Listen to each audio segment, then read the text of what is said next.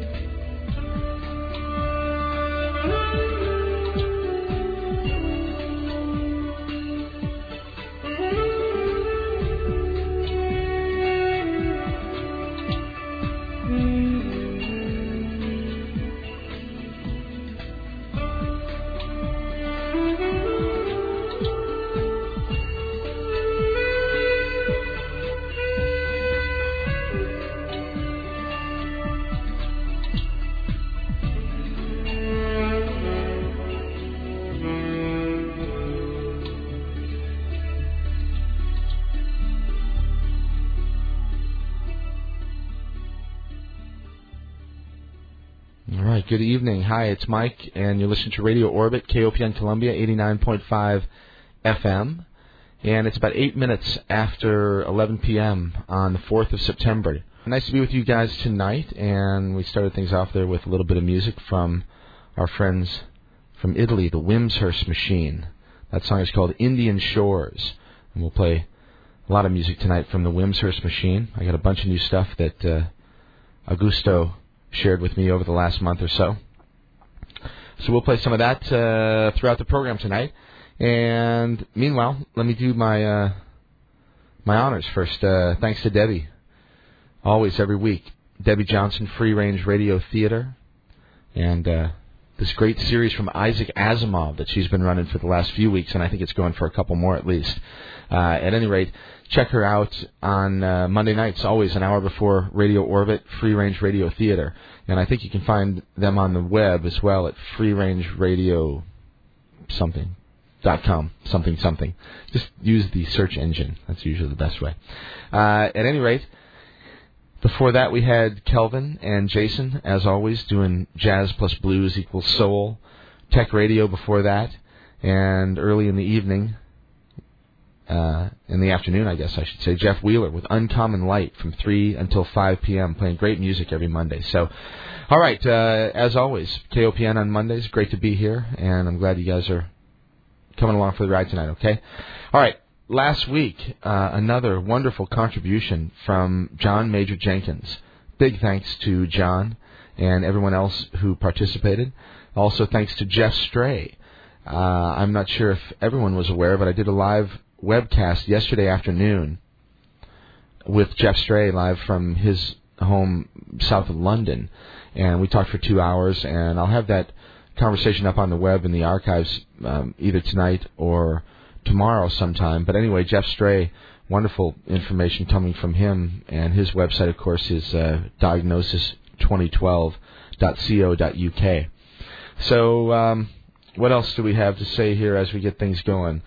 Uh, tonight, we're going to sort of keep on the same track and talk with Jay Weidner, our friend and uh, the wonderful producer of a new and amazing video documentary. It's called 2012 The Odyssey. I've spoken about it a few times on the air over the last couple months, and I had the uh, pleasure to watch the final cut this afternoon, and it's wonderful. And uh, I look really forward to talking with Jay about it tonight. Anyway, of course, Jay is also the author of a Monument to the End of Time that he wrote back in 97 or 98 with Vincent Bridges. And that was the book that um, got my attention. And of course, uh, turns out that Jay was also friends with Terence. And uh, the the film 2012, The Odyssey, is actually dedicated to Terence McKenna. It's a wonderful uh, thing, and the way they finish the film off, and the way they begin it, actually. So, anyway, we'll talk about that with Jay Weidner in about 40 minutes or so, 50 minutes or so and I hope everybody sticks around. He's great, and he's been on the program before. If you've missed it, you can always check it out on the web at Mike Hagan, dot com. Just sneak over there and go to the archives, and you can find any of the old conversations that we've had with Jay or John Major Jenkins or anybody else who's been on the program over the last couple of years. All right. Okay, as I said uh, tonight, Jay Weidner. All right, all things 2012. We'll talk about the new video. Uh, before that, we've got a little something special planned. My friend Aaron Hunsley is here with me in the studio, and he's uh, the producer for and and actually performing in the currently running production of Macbeth that's playing here at the Maplewood Barn Theater, and we're going to chat a bit uh, with Aaron, of course, about the Curse of Macbeth. What else? And we'll talk about the play that's being performed right here in town for the next few weeks, and. I don't know. We'll probably skip space weather tonight. Maybe do some news if we have the time and uh, take some questions from the chat room. Maybe I don't know. We'll see. But anyway, as I said, we'll have some appropriate and lovely music from our friends, the Wimshurst Machine, throughout the evening. Beautiful independent music from Italy, and uh, I think we'll play another song here, and then we'll come back and we'll talk with Aaron and find out uh, a little bit about the history of this play Macbeth and this curse that is somehow associated with it. Possibly, possibly not. Interesting story though. And then we'll talk with Jay in just a little while. Okay. Okay. Back in a few. It's Mike. You're listening to Radio Orbit. It's KOPN Columbia, 89.5 FM. This is a song that is called "Rise from the Ashes." All right. We'll be back in just a minute with Aaron Hunsley, and one more time on the web kopn.org or mikehagan.com.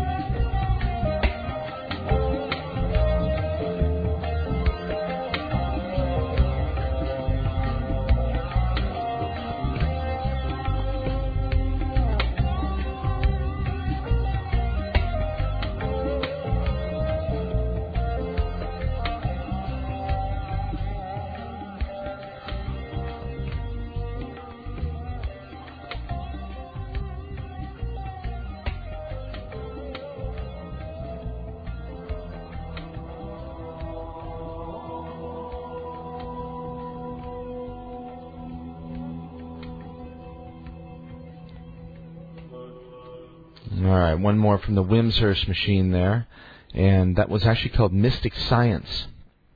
I thought I was going to play uh, Rise from the Ashes, but uh, you heard Mystic Science. Maybe we'll play Rise from the Ashes a little bit later in the show. Anyway, it's Mike. You're listening to Radio Orbit, KOPN Columbia, 89.5 FM, and it's good to be with you here on the 4th of September. My guest in the studio right now with me is Aaron Hunsley. Aaron is uh, an actor and a local active person in the theater community, uh, and um, here at KOPN as well. As a matter of fact, he gets involved with free range radio theater quite a bit. But at any rate, uh, Aaron is with me, and he is uh, the producer of the production of Macbeth that's being shown for us right now at the Maplewood Barn Theater. And Aaron uh, and I decided that we would just take a few minutes and talk about the play, and uh, it's a great thing that you guys are doing. So thanks anyway. for inviting me. I'm honored to be here. All right, so uh, the play uh, Macbeth, it's it's uh, going on right now. Or when did it begin? Last weekend? Is that what it was? Yeah, yes. It, for the next two weekends, um, our theater is in Nifong Park. Maplewood Barn Theater has been performing plays for the last 35 years. Uh, this is our final show of the season. Um, so it's going to be running through the 17th. It's Friday, Saturday, and Sunday. Um, house opens at 7. Show starts at 8. Shows um, at 8. Okay. Yeah. And it's uh so three Out, nights outdoor theater. Okay. So it's it's it's bring a blanket, bring a lawn chair. right and Um, uh, tickets I believe are eight dollars for adults, six dollars for students and senior citizens. and kids are welcome. Yes, um, although this is not necessarily an appropriate show for some children. There are some violent there are some violent scenes. Ah yes yes. There's a murderer, as a matter of fact, that I know that's in the play, Mhm. but we won't talk about him right now. It's too it's too big a deal. I don't want to peek too early. So anyway, all right. So so the the big question for me was the Curse of Macbeth. I've seen the play and I've I've read it, but I never I never really even realized that there was a curse that was supposed to be associated with the play. You it's mentioned something. It's one of those secrets that's passed between actors. It's almost anyone who does theater has heard of the Macbeth curse. It. Right, and you can't even say the word or something. I had right? I had heard of the curse. Um, well, I'm not particularly superstitious about it myself. Right. I I have uh, um, just full disclosure. I have I have a few theater superstitions that I follow. Um, you are never supposed to say good luck before a show starts. You always say break a leg Break a because leg, right. because if you say good luck, then you're just uh, tempting the evil spirits to do you harm. However, there really is a practical value of some of these traditions in that, and it's it's tradition, um, and that is before a show starts.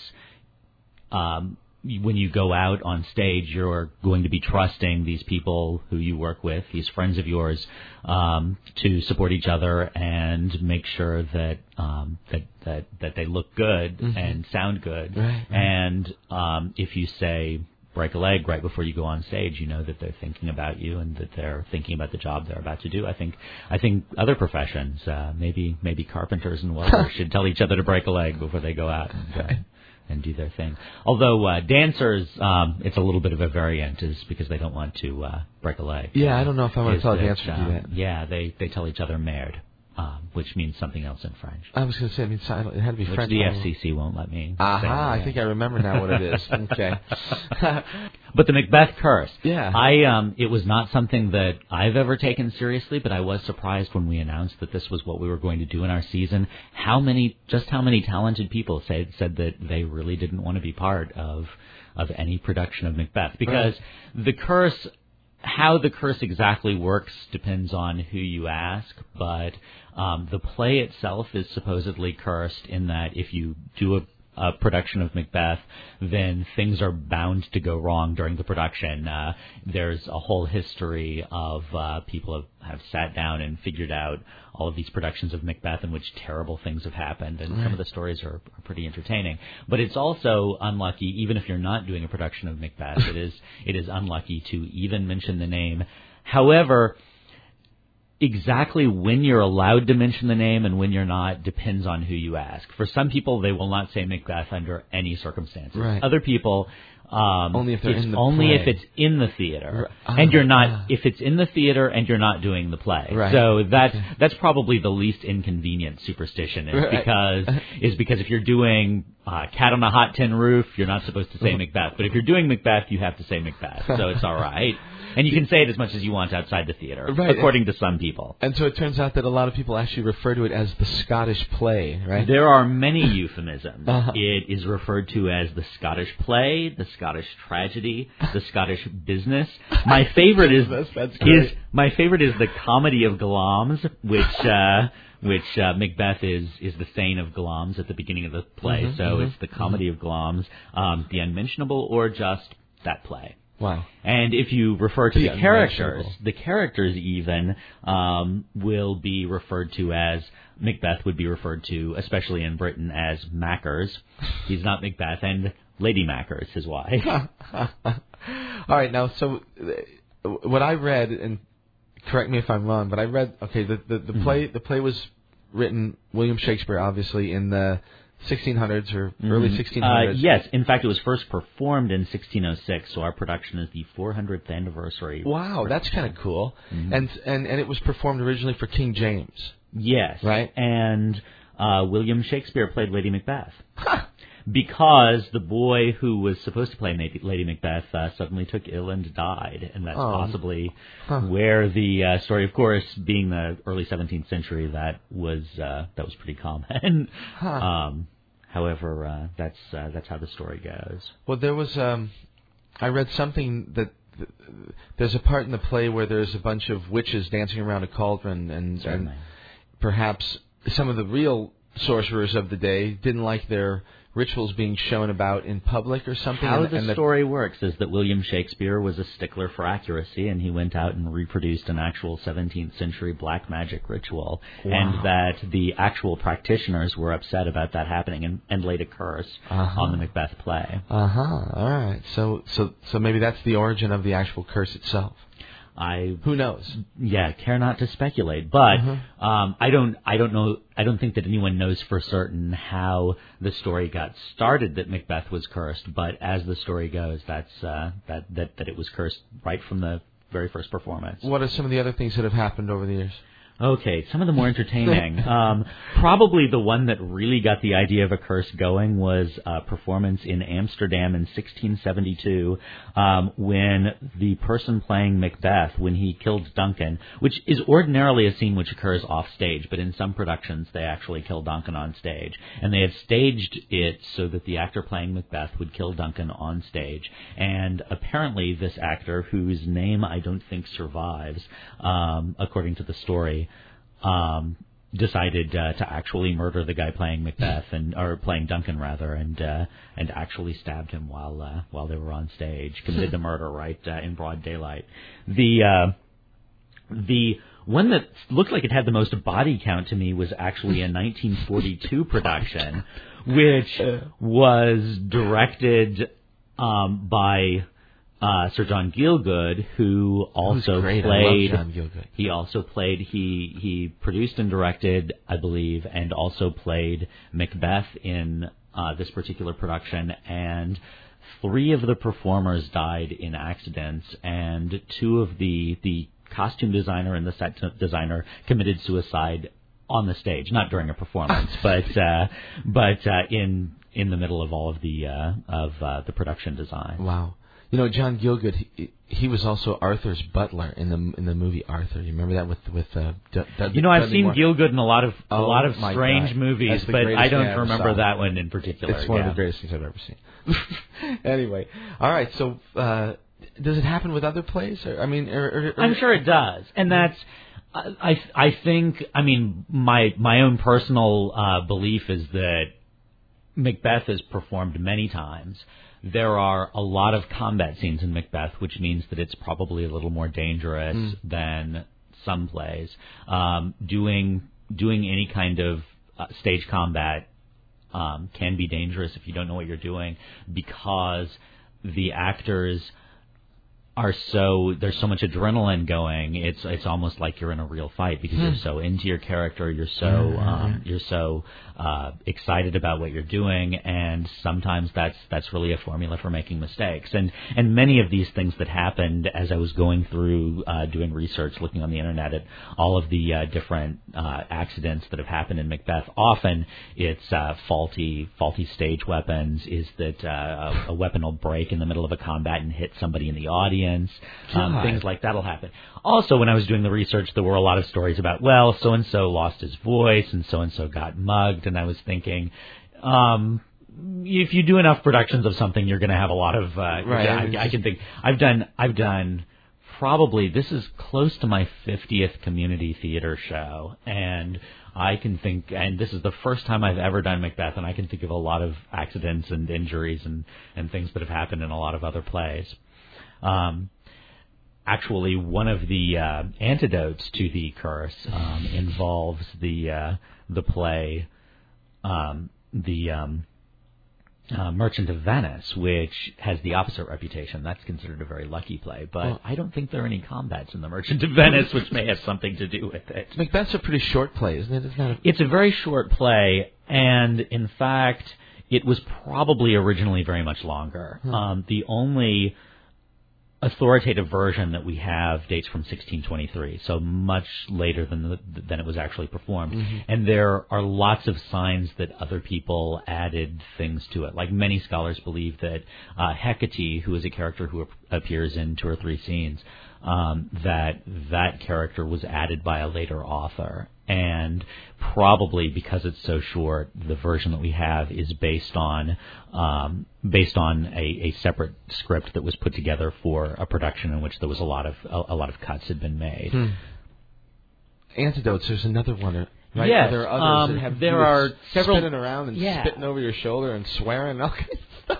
Yeah, in fact, the first time that I'd ever seen any of that is there's a wonderful episode of the British comedy Blackadder where the running That's gag is show, that yeah. every time every time someone says Macbeth, this uh, pair of actors has to go through this convoluted and painful ritual, and Uh-huh. of course Blackadder, um, the main character being a, a very dastardly fellow. Um, deliberately says Macbeth a lot, so that uh, so that they have to injure themselves trying to trying to get rid of the curse. Right. But um, the the complex ritual that is that is most widely accepted is that if you say Macbeth, you're supposed to leave the room, turn around clockwise three times, spit on the ground, knock on the door, and then ask permission to re-enter the room. But there are other things that you can do. Um, I'm going to list that I got off the internet uh, of different ways that you can get rid of the Macbeth uh, curse. But uh, quoting from other Shakespearean plays other than Macbeth, um, especially if it's if it's an appropriate uh, quote, like quoting from Hamlet is considered particularly efficacious. Um, Angels and ministers of grace defend us is a nice quote from Hamlet that you can use in order to get rid of the curse, or um, or quotes from Merchant of Venice, um, like when Lorenzo um, tells the departing Portia, "Fair thoughts and happy hours attend to you." Ah, that's uh, nice, That's, actually. uh, that's the way that you get rid of the curse. If you happen to accidentally say the M word in uh, in the theater, The M word. yeah. That's one I can get away with on the air, at least, though. well, um, all right. So at the Maplewood, who else is in the play over there? And what's your part? What do you play? Wow, we got uh, Charlie Wilkerson um, playing Mackers, and uh, and um, we've got a cast of about two dozen people. Um, How I- many I- people are I in the play? Tw- there are that many characters? Yeah, there are. Wow. Well, there are more than that many characters. That's how many people we have. Um, we have on stage at one time or another. No way. Cool. Yeah. Yeah, I know that um, there's a young guy here that helps out at the station, Matt. Uh, who's Matt all excited about plays Matt. second murderer. That's right. He's Mhm. uh, he, he, he's one of the bad dudes. right. Who's he kill? Um, well, he uh, helps kill Banquo. I hope I don't like reveal too much of the plot. There, Oh, but, yeah, all right. uh, but I think I think uh, I think Macbeth's been around long enough that uh, that I'm not letting any kind of plot cat out of All the right. bag for that. But All uh, right. Well, the goddess be with you. Don't kill anyone. All right, Matt. Just fake it. All right. Don't pay attention to this. I don't want to see any curse happening at the Maplewood Barn. we've got some nice combat scenes in Yeah? that uh, in that show, though. It's uh, some nice action. Well, I'm hoping that I get a chance to get down there and see it. And um, the way that it's being actually produced, for example, the music that's being played uh, with it. I know. yeah, it's a do- non-traditional production in that, and and and many times people who who stage Shakespeare, rather than going with the tights and um, the rapiers uh, and doing it in an Elizabethan an Elizabethan style, or or doing it, um, the actual play takes place in late 10th, early 11th century. So, um, I mean, Macbeth was a, was an historical character, um, and many of the other characters in the play were real people. Um, you could also choose to set it in that uh, time period, that Dark Ages with chainmail and broadswords and all that, mm-hmm. the claymores and and and rather than do any of that, what our particular production um, involves is uh, is it's it doesn't take place in any particular time and place specifically, but the style is very much Argentina in the 30s. There's tango music, yeah, there's tango um, uh, flappers, um, trench coats, um, and uh, the fights are, are all knife fights. Wow. All right. Well, everybody, that's uh, going on one more time. Uh, Aaron, it's uh, uh, give us the dates and the times again. Yeah, it's uh, this weekend and next weekend. So the final final performance date is the 17th. It's Friday, Saturday, and Sunday. Um, house opens at seven. Show starts at eight. Um, that's Nifong Park, which is um, just off of Nifong Boulevard. Um, and uh, adjacent to 63. Up by 63 south there, of, yeah. of town. All right, and is there a, is there a website address or anything like that? Yes, uh, maplewoodbarn.com. Maplewoodbarn.com. Yeah. All right. Well, look, awesome. Thanks. Anything you, you want to finish up with? Anything? Uh, that's that's love to see people there. Bring a lawn chair. Bring uh, bring a blanket. It's Bottle of wine. A lot Can of you do fun. Oh, absolutely. All right. All right. Great. I'd recommend well, it. Cool. Excellent. I can't wait. I hope I can make it down there to see it. Okay. Fantastic. All right, Aaron. Take care of yourself. Bye. Thanks. All right, everybody, that's Aaron Hunsley. And as he has been talking about, we got Macbeth, an interesting production of Macbeth being done at the Maplewood Barn Theater uh, for the next couple of weekends. And I hope everybody has a chance to get down there and check it out. It'll be great. That's that. All right, so hey, look, it's Mike. It is about 35 after the hour of 11 p.m. on the 4th of September. And we'll be back in just a moment get on with the program, okay? To Radio Orbit, KOPN.org on the web, and also MikeHagan.com.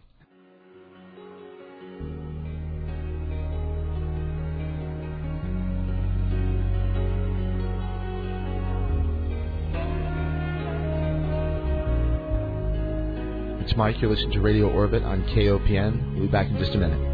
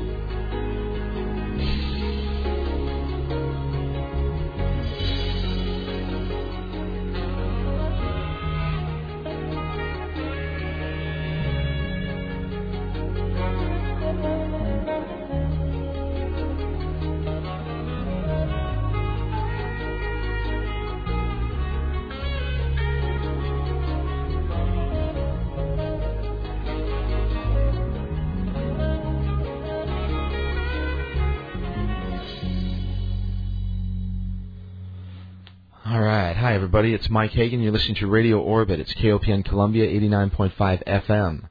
That was Gardens of Babylon. Another piece of music there from the Wimshurst Machine. And if you like this stuff, you can hop on the web and go over to www.mikehagan, and find my music archives. And you can download some songs from the Wimshurst Machine and you can go over to their own website and find out more about the band if you're interested in them. Bunch of really talented people though that participate in that project in the uh, southern part of Italy. All right, so it is about 11:42, and I'm going to do a quick uh, catch up here, and then I'll put on another piece of music. Get Jay on the phone. We'll finish things up at the top of the hour. Do a little bit of news. Maybe I will do space weather if we get an opportunity, and then we'll come back at the top of the hour at uh, midnight and talk with Jay Weidner for the next couple hours, okay? So, everybody, thank you for the nice emails that I've gotten over the last week or so.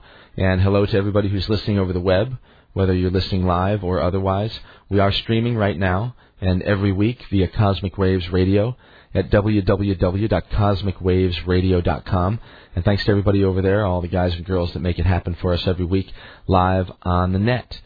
And of course, uh, thanks also in order to Larry, the web wizard, as always, doing great stuff, and to all the other people out there who have been helping out with the website. And I appreciate everybody getting involved in everything that you do to help me and to um, promote the, the project here.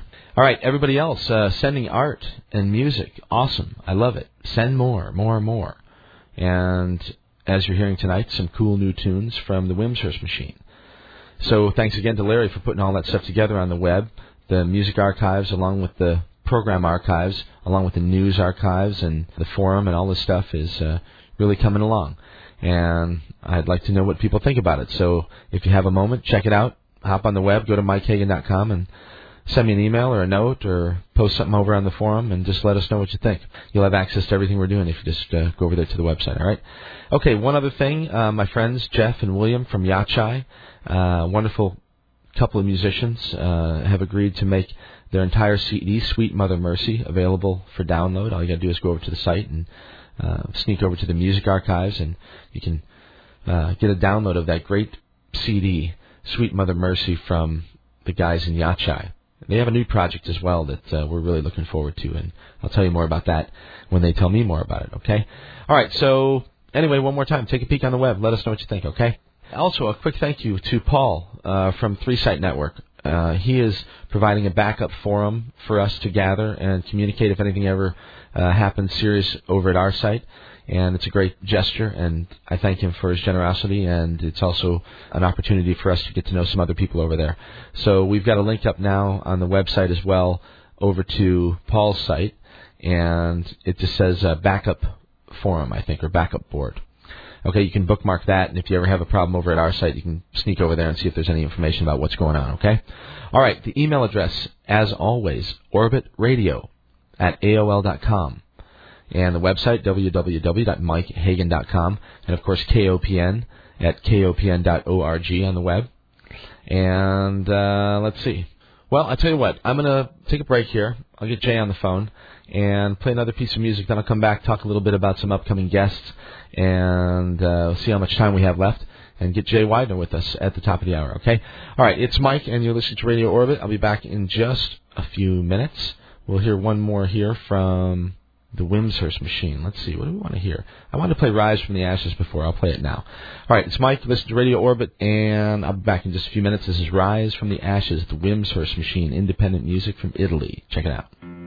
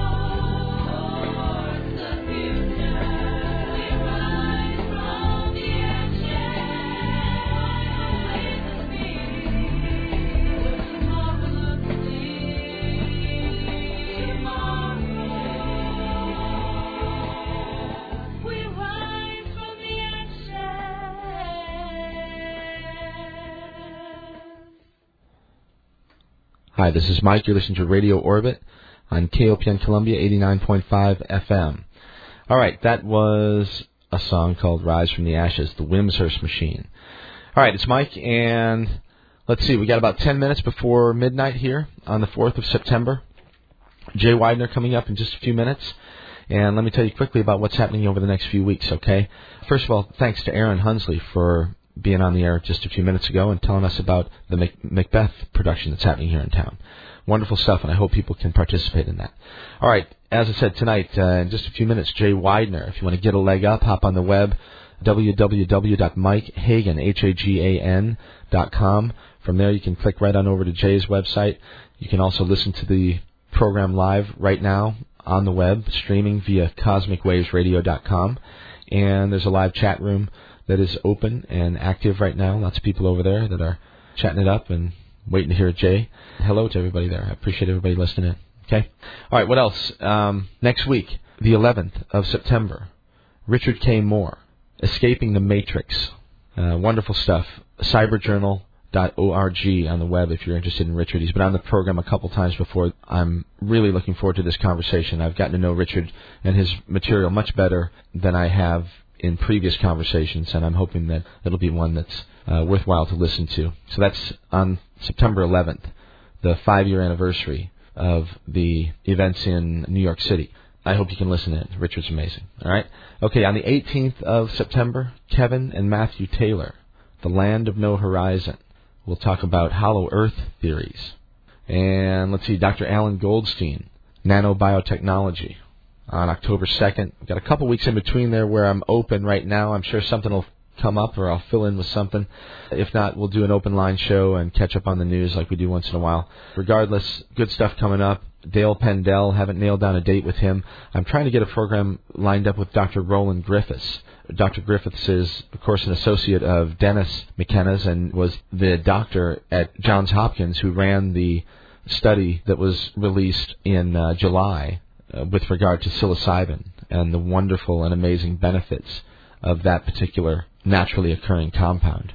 Anyway, so that'd be great if we can get Roland Griffiths on the air, and uh, I'm doing my best, okay? Uh, Jim Beard, a Native American elder and a grandfather of mine in the Lakota tradition that I carry and I love Jim, and I can't wait to have him on the air. That'll be in December probably, but I'm really looking forward to it whenever we can have Jim Beard on the air with us. Okay, uh, G. Edward Griffin, uh, trying to get things lined up with Ed to come back on the program, talk about the Federal Reserve a little bit, and I don't know what else, but just keep your ears tuned and, and pay attention.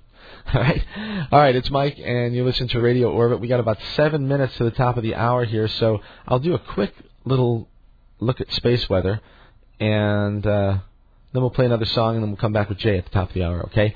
Uh, I mentioned last week that this particular probe called Smart 1, I'm not sure how smart it is, it's a spacecraft that uh, was a moon orbiter. It was a mission to uh, study the moon. Anyway, it just smashed into the moon uh, yesterday at about 5 a.m. in, uh, well, it's Greenwich time, I guess. So about midnight here. And anyway, there was a flash and uh, people looking with their backyard telescopes might have seen something, but people using bigger telescopes saw quite an explosion on the moon as uh, as this European Space Agency probe SMART 1 was crashed uh, into the moon yesterday morning. Anyway, I'm, I'm not sure what that accomplished, but they like to blow stuff up, you know. That's just an extension of that, I guess. All right, what else? Uh, bright auroras, actually. If you were in Manitoba or anywhere north of I don't know, maybe the Wisconsin line, you might have had a great view of aurora borealis last night.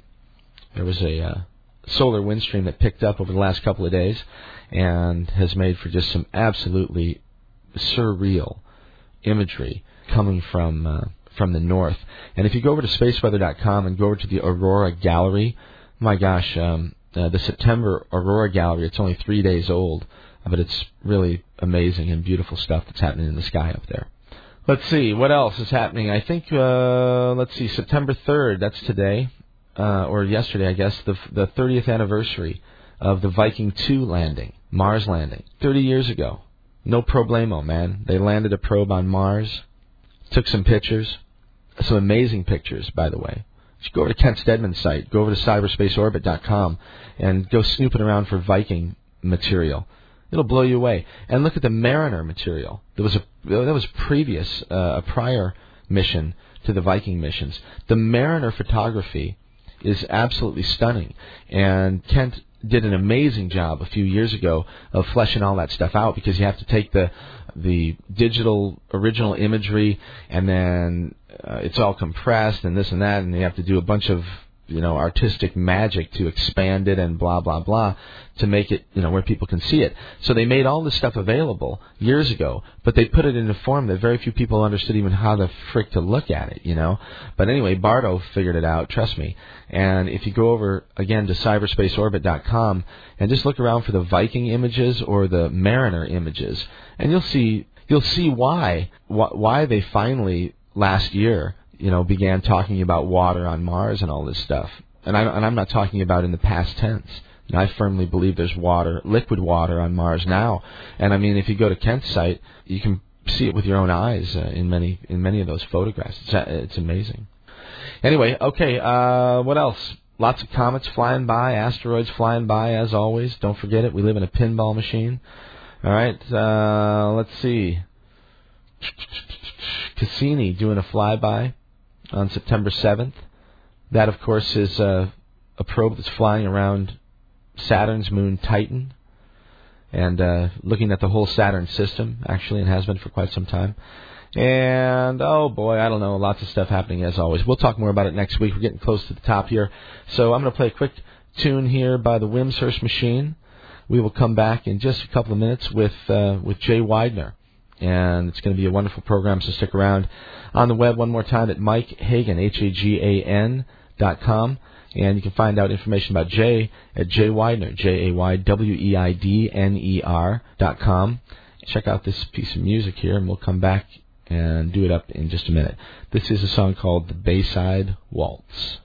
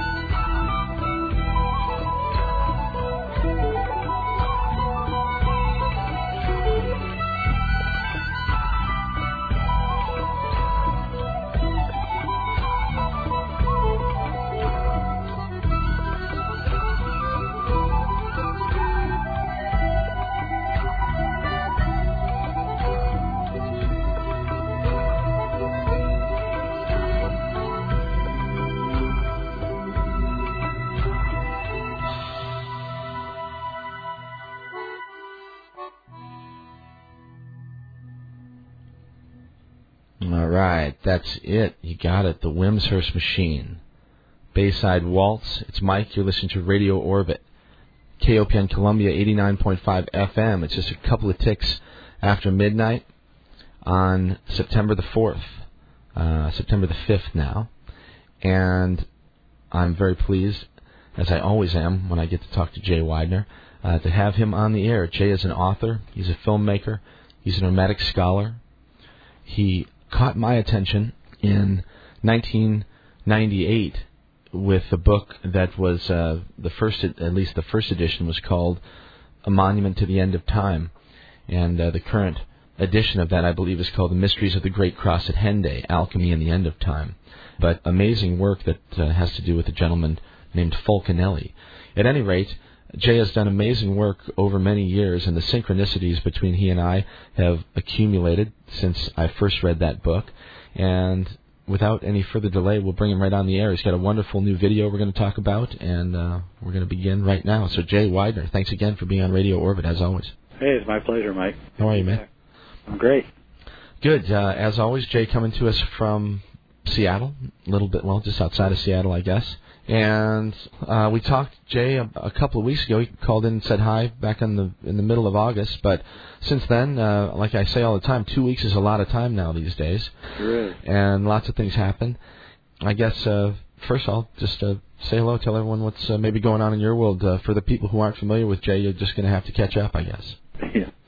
well, let's see. Uh, we, of course, as as you said, we have a new film being released, a feature film called 2012 the Odyssey with Jose Arguelles and Alberto Villoldo and Gregg Braden and Geoff Stray and John Major Jenkins Mm. and I don't know all sorts of people. The Incan Elders. I managed to get Terence McKenna in, and uh, uh, so that's coming out, and we'll be playing across the nation in November.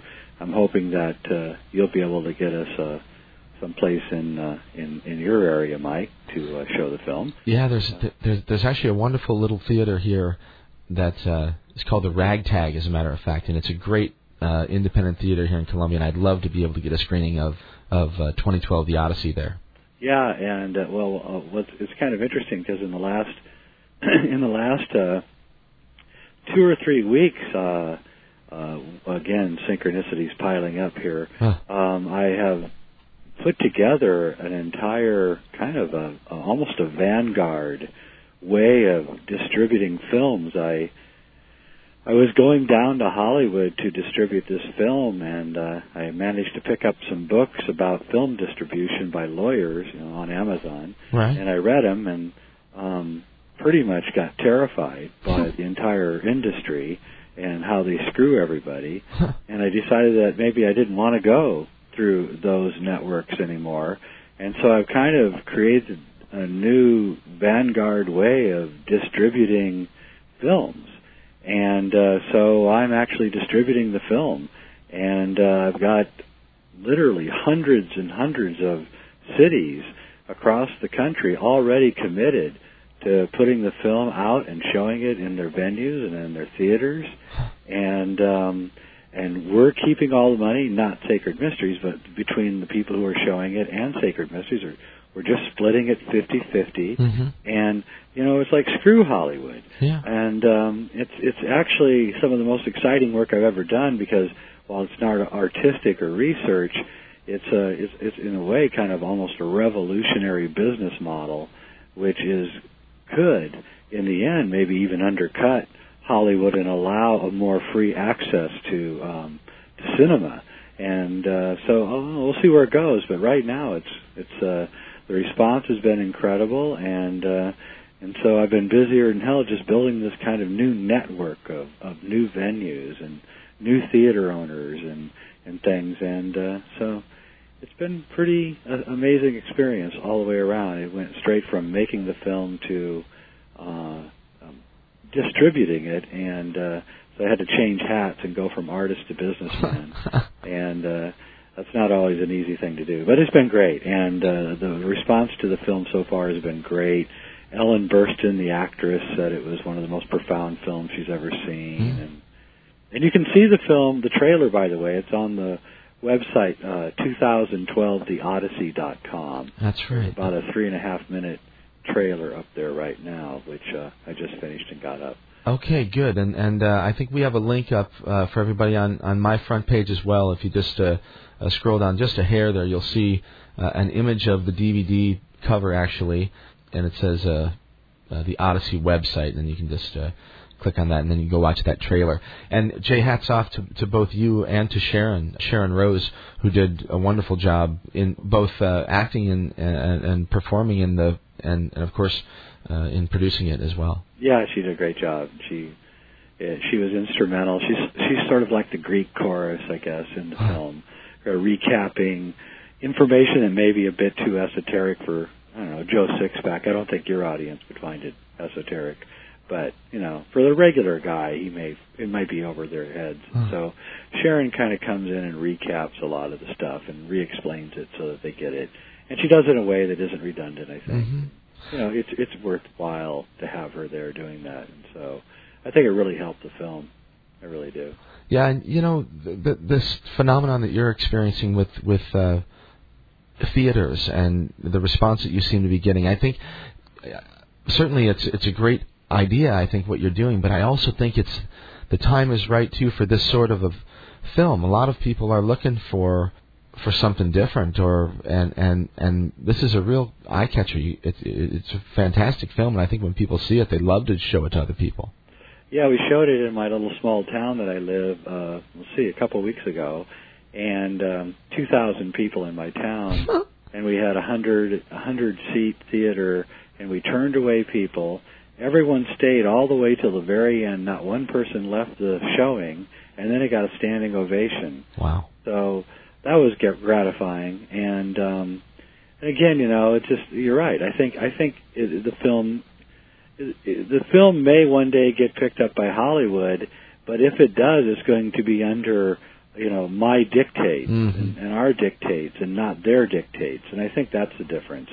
And it's like you know Hollywood needs us more than we need Hollywood, and as long as Hollywood is thinking that we don't need them, then they'll play by our rules rather than vice versa. Right. And that's what I'm interested in right now. I'm really interested in creating revolutionary new models of getting information out and not letting the powers that uh, you know have been busting us down for the last 100 200 years uh, not letting them uh, dictate anymore what we're doing and I think that's really what's going on all around shows like yours and and the breakdown of the music industry and the breakdown of the film industry and the fact that nobody's watching television news anymore. They're all getting their news off the web from you know places like Rense.com or Mm. whatever. Right. And I think or, or Orbit, um, you know, and it's like we're, we're doing it. We're actually doing it. We're actually recreating a whole entire world medium of information. And we're doing it ourselves. It's completely decentralized. I don't think anybody cares about the money, which just drives the old boy network crazy right. and you know it's like, Yeah. and it's wonderful it's Uh-huh. a really incredible time to like be glancing around and looking at what's happening and seeing you know what kind of revolutionary ideas are really coming forth i was reading an article in the new york times sunday edition and there's a russian physicist who's breaking all sorts of new ground in physics and instead of getting grants and instead of publishing books he's just writing the papers and throwing them up on the web yeah. and and living everybody's going, "Why are you doing this? You, know, you can't do this." And he goes, "Oh yeah, I can. I'm doing it. What do you mean I can't do it?" Yeah, and and you know he's throwing the whole physics world into uh, you know complete uh, you know chaos because you're just not supposed to do this. I love it. Yeah, and and so uh, really, you know, it's really really an amazing time, and uh, we just may uh, overthrow this thing yet. You know? well, I'll tell you that the the um uh, the the film makes it quite clear that there are a whole lot of uh, signs coming from lots of different perspectives that say that something is certainly happening. You know, I've got to tell you that uh, uh, toward the beginning of the film, I had the the most amazing deja vu. Uh, Sharon is in, in the car, and she's just taken off on her trek to go. Well, I won't give it away, but she's she's off exploring, trying to find find out what's going on, right? Yep. and um, she's listening to Terence on the on on the stereo in her car, And I can't tell you how many times I've done that. You know, over over the years. Uh, you know, I've had I don't know this you know this talk or that where I've had it in my CD player, and uh, my gosh, I thought right then I just knew this is going to be something else, and uh, it was a great touch and and and a tribute I know to Terence. Uh, so thank you for that, and uh, it was Oh, yeah. it was just amazing. And Ken, you know, it's one of those synchronicities. I produced that talk, Eros and the Eschaton, in Amazing. 1994 in Seattle, yeah, and here it is. You know, 12 years later, Terence is gone. Um, I had my own public radio show, and it's gone. I got fired from always pressing everybody, you know, and and then here I am, and and and, and it's really the talk. Uh, really, it's Terence's premier talk about 2012. uh huh. You know, and, and, and I'm putting this in. Of course, you gave me the recording. I'd lost the recording years ago, so I had to go to you to get the the recording of my own talk I, I produced. And here I am, and I'm, I'm putting it in. I'm scratching my head, going, you know, I, I was making this movie 12 years ago. Oh my God, it's so funny because you know I had never heard your name until I read Monument. Right? Right. In '98, I heard Eros and the Eschaton. I think for the first time in maybe maybe 2000 or 2001. And right at the beginning of that, he says, "Ah, thank you know, thanks to Jay Weidner." And I thought, and I'm like, "But what?" Yeah. And I thought, "You got to be kidding me!" And and uh, of course, then you know everything else sort of came together. But it is an amazing, it's a remarkable story, Jay. It is, and of course, in that 1994 talk when he came to Seattle, is the night before the talk. Uh, Terence and I sat down over some tequila, and uh, um, I ate the worm. His And- favorite, by the way. Yeah, it was his favorite. He ordered this really good uh, Cuervo Gold, and um, we, and I sat and I told him the whole Hendaye research, Uh huh. and he's like, he's like, uh, I, you know, Jay, I think you should look at the center of the galaxy. I think you're missing the whole point. And I'm, and you know, I went home thinking, you know, is he crazy? you know. then I get home and I realize about halfway home in my car that, my God, the man just cracked the whole thing. Oh you know? yeah. Yeah. So Oh my it's just- gosh. you know, which began really the writing of the book in a way. So it's it's just really weird, and and, and time does seem to be compressing, and and the movie literally wrote itself. It's sort of like every novelist dreams that a book writes itself, and I never thought that a movie could write itself. but in this case, the movie wrote itself. I mean, things just appeared. There were blocks. You know, um, Jean Houston was supposed to be in the film, and she'd agreed. And so we had set up to go all the way down to Ashland, Oregon, to film Jean, and she got pneumonia, and she couldn't do it. And we'd rented the car, we'd got the hotel, you know, and, and Jean was sick in the hospital, and we didn't know what to do. And so I picked up the phone and I called Jose Arguelles, who lives in Ashland, and the next thing you know, you know, we're going on down to Ashland and we're shooting Jose. I know. You know? And he turned out to be amazing. Yeah, he was great, and you know Moira Timms is wonderful in it. Oh. We'll, we'll talk more about some of the people that are in in the uh, in the film as we get going here. But let's let, let's talk a little bit about the the nature of it to begin with. In other Yeah. words, it's about 2012. The Mayan calendar certainly plays a role in this. Why don't we talk a little bit about that? Yeah, okay, I think that's a great way to begin. The Mayan calendar, of course, is the greatest uh, thing, I guess, that the Mayan people of the Yucatan, Yucatan Peninsula really ever created, besides their pyramids and their their mushroom-based culture and all of this. They invented these incredible maps of time. And their greatest map of time, their greatest calendar, was the long count calendar, which was 13 baktuns long. Each baktun was just a little under 400 years, so it came out to be about 5,200 years long. And it started in 3114 BC, and it ends in 2012, you know, six years from now. Mm-hmm. And this, of course, exactly parallels recorded history. the first writing, the first civilizations, Sumeria, Çatalhöyük, all of these things all began at the very beginning of the Mayan calendar. And the, so the Mayans are mapping something tangible here.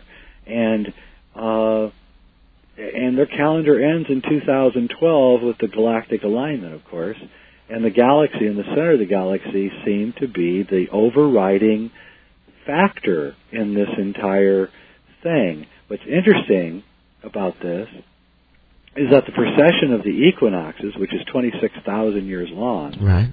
is is is of course mapped by the Yuga system of the Hindus into four 6,500 year cycles. And here the May- Mayans are using a 5,200 year cycle. What's interesting is that they claim that there's five parts Mm. to the cycle. Well, if you times 5,200 times 5, you get, voila, 26,000 years. So the Mayans are also mapping the precession of the equinoxes, the same exact thing that the Hindus are mapping, the same exact thing that the Cross of Hendaye is mapping, the same exact thing that the astrologers are mapping with the zodiac. And so we see that there it's like um, a remnant memory of a once global civilization that knew not only about you know our place in the stars, but our place in time. And I think that is really what's amazing more than anything else about the Mayan calendar is that these guys have zeroed right in on you know something of incredible importance. And as we sit here with a little bit over six years to go now uh, until the end of time, according to the Mayan calendar, it gets more and more difficult for even the most hard, cold, rationalist person to say that something is not going on here, that something profound with the human race is not happening. And I think that that is what fuels the, why the film is so good, and I think it also fuels wha- what is going on in consciousness right now. And I think that there's, as I say in the film, there's no denying it anymore. There cannot be any denying it. If you deny it, you must be crazy, you know. Yeah, I mean it, it, that's what it seems like to me. And you mentioned Jose Arguelles already a little bit earlier, and, and uh, he makes a wonderful contribution to the film. And he talks a lot about synchronicity. And synchronicity—that's a word you and I have used a couple times already tonight, and that ties into the whole Mayan calendar as well. Maybe maybe you could talk a little bit about what that means. Yeah, I, w- I would love to. Uh, speaking of synchronicity, um, I did find it quite amazing that you were talking about the European Space Agency uh, craft to the moon, Uh-huh. because that's the uh, uh, subject matter of the next film we're making. Really? Uh, an incredible expose of the moon and, and NASA and all of this incredible stuff that I've been investigating for years. Huh. But getting back to Jose and synchronicity, this is Jose. I, I highly recommend that everybody read the book Time and the Technosphere. I agree. I Yeah. totally agree. Amazing. This guy, he has it down, and he understands that we are living in artificial time. That that the solar year is a false time, and you know it took me a little while to get into the exact reasons why this is so. But as we know, Terence was mapping moon cycles through the I Ching, and this is what Jose is claiming we have to go back to is this kind of moon cycle calendar. And he points out in the um, in time in the technosphere that every 28 years the solar calendar recapitulates. In other words, exactly 28 years ago from right now, it was a Monday, September 4th Mm-hmm. right? And every 28 years, a cycle, the calendar recycles itself like this. What's amazing is he points out that exactly 28 years before 911, before September 11th, 2001, was the exact date that the World Trade Center completed its construction. That's right. It seems stamped on the ground there. I think. Yes, and and, and so it- you know exactly one calendar round later, you know, it's Mhm. destroyed. Mm-hmm. You know, and Jose says that this is the event that will begin the end of history, that will begin the end of time. And I, I completely agree with it, with that analysis. Well, that that's that's amazing, and uh, you know, as I was watching um, 2012, uh, the Odyssey, as I was watching your new film, you you, you spend a little bit of time uh, talking about the Hendaye uh, research that you've done, Yes. and I've had a couple people ask me, uh, actually off the air, uh, via email or in the forum, people that had questions about that. The idea came up about this this window, this 20 year window that the Hendaye Cross sort of points to, and uh, a person made a comment about well. The, the midpoint uh, was, in other words, they, they made the assumption that the midpoint uh, in 2002 was supposed to be some sort of a cataclysmic day. Right. And and I sort of said, well, it's the, the idea is that it's a it's a window. We really don't know if it's a cataclysm or not. And but I also noted that September 11th, 2001, is pretty darn close to that well, it, to that it, midpoint. It is really darn close. And furthermore, what's really eerie about the 2001 date is that it's um, if you're following solar cycles, i.e., um, sunspots on you know on the sun, mm-hmm. then 2001 was solar maximum. Right. We then began de- in a decline, supposedly, although the solar storms are getting worse and worse. Yeah, there have been some huge storms in the last few years. Yeah. Yes, and and again, it, you know, there's an 11 year cycle where it will begin to you know go through its cycle and then reach solar maximum again in 2012. Mm. So, I you know, I, I think that you have to understand is that the Hendaye cross is only marking the equinox midpoint and it's it's not really saying that that's the end of time. It's saying that that's the middle of the last, I guess, what they call the Katun, the last 19.6 you know, year cycle of of the Mayan calendar, or close to 20 if you if you round it off. But if you're taking solar cycles into consideration, then it would have to be 2001 would have to be when you would say the the, the midpoint mm-hmm. between solar cycles oh, yeah, yeah, yeah. occurs. And and again, you know, this all of course harkens back to Stanley Kubrick in 2001 and and and the fact that the terrorists had originally pinpointed the UN building, which looks like the black monolith, and mm. and you know they changed it to the World Trade Center at the last moment, and and and you start you know you get into all this hair raising synchronicities that you know, you, you just don't know what to make of. And but it, you have to remember that it may be, it just may be that 2001 is the midpoint, mm. um, you know, of this last cycle. If so, then you know we can expect we can expect an event around solar maximum, which is in the summer of 2012. Hmm. so, you know, something to look forward to, I guess.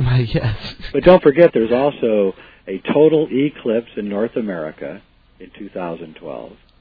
There is a the Venus transit, which is happening, right, and then there, and that's right before the December 21st uh, target date of the Mayan calendar. The Venus transit is in early December, so we're going to be hmm. going through a lot of celestial, you know, uh, juggling here in 2012, and uh, it all culminates in the great eclipse of the center of the galaxy and the sun. So is the is the 2002 date targeted by the Hendaye Cross exactly right? It is exactly right if you're only marking equinoxes. Is it? But if you're marking solar cycles, the 2001 date right, would be right. a much more appropriate right. midpoint. So, you know, it's difficult to put on a monument like the Cross of Hendaye something like solar cycles. Right. But it's much easier to co- codify equinoxes. Mm. And I think that's what they were trying to do, whoever the mysterious man who built the Cross of Hendaye trying to do. Wow. All right, look, uh, we're just about at the bottom of the hour here. Let's take a little break, okay? Yep. And we'll come back in five minutes or so with my friend Jay Weidner. Okay, everybody? It's Mike. You're listening to Radio Orbit, KOPN Columbia, 89.5 FM. Check it out on the web. You can find information about Jay at uh, www.jayweidner, J-A-Y-W-E-I-D-N-E-R dot com, and you can always link directly over to Jay's site from my website over at mikehagan.com.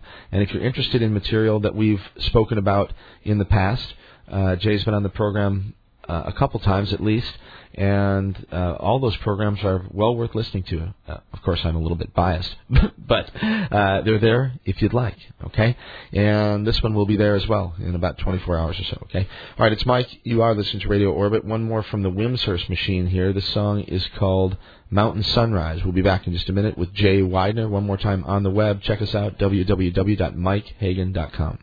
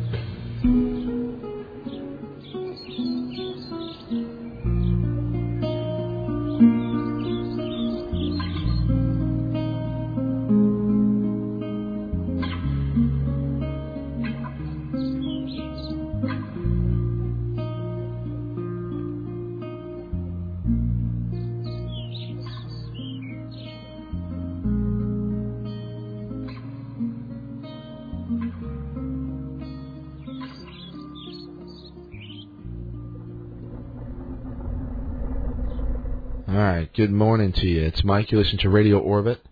That was Mountain Sunrise from the Wimshurst Machine. Okay, so it's Mike. You listen to Radio Orbit. It's about 12:37 in the AM on the morning of September 5th.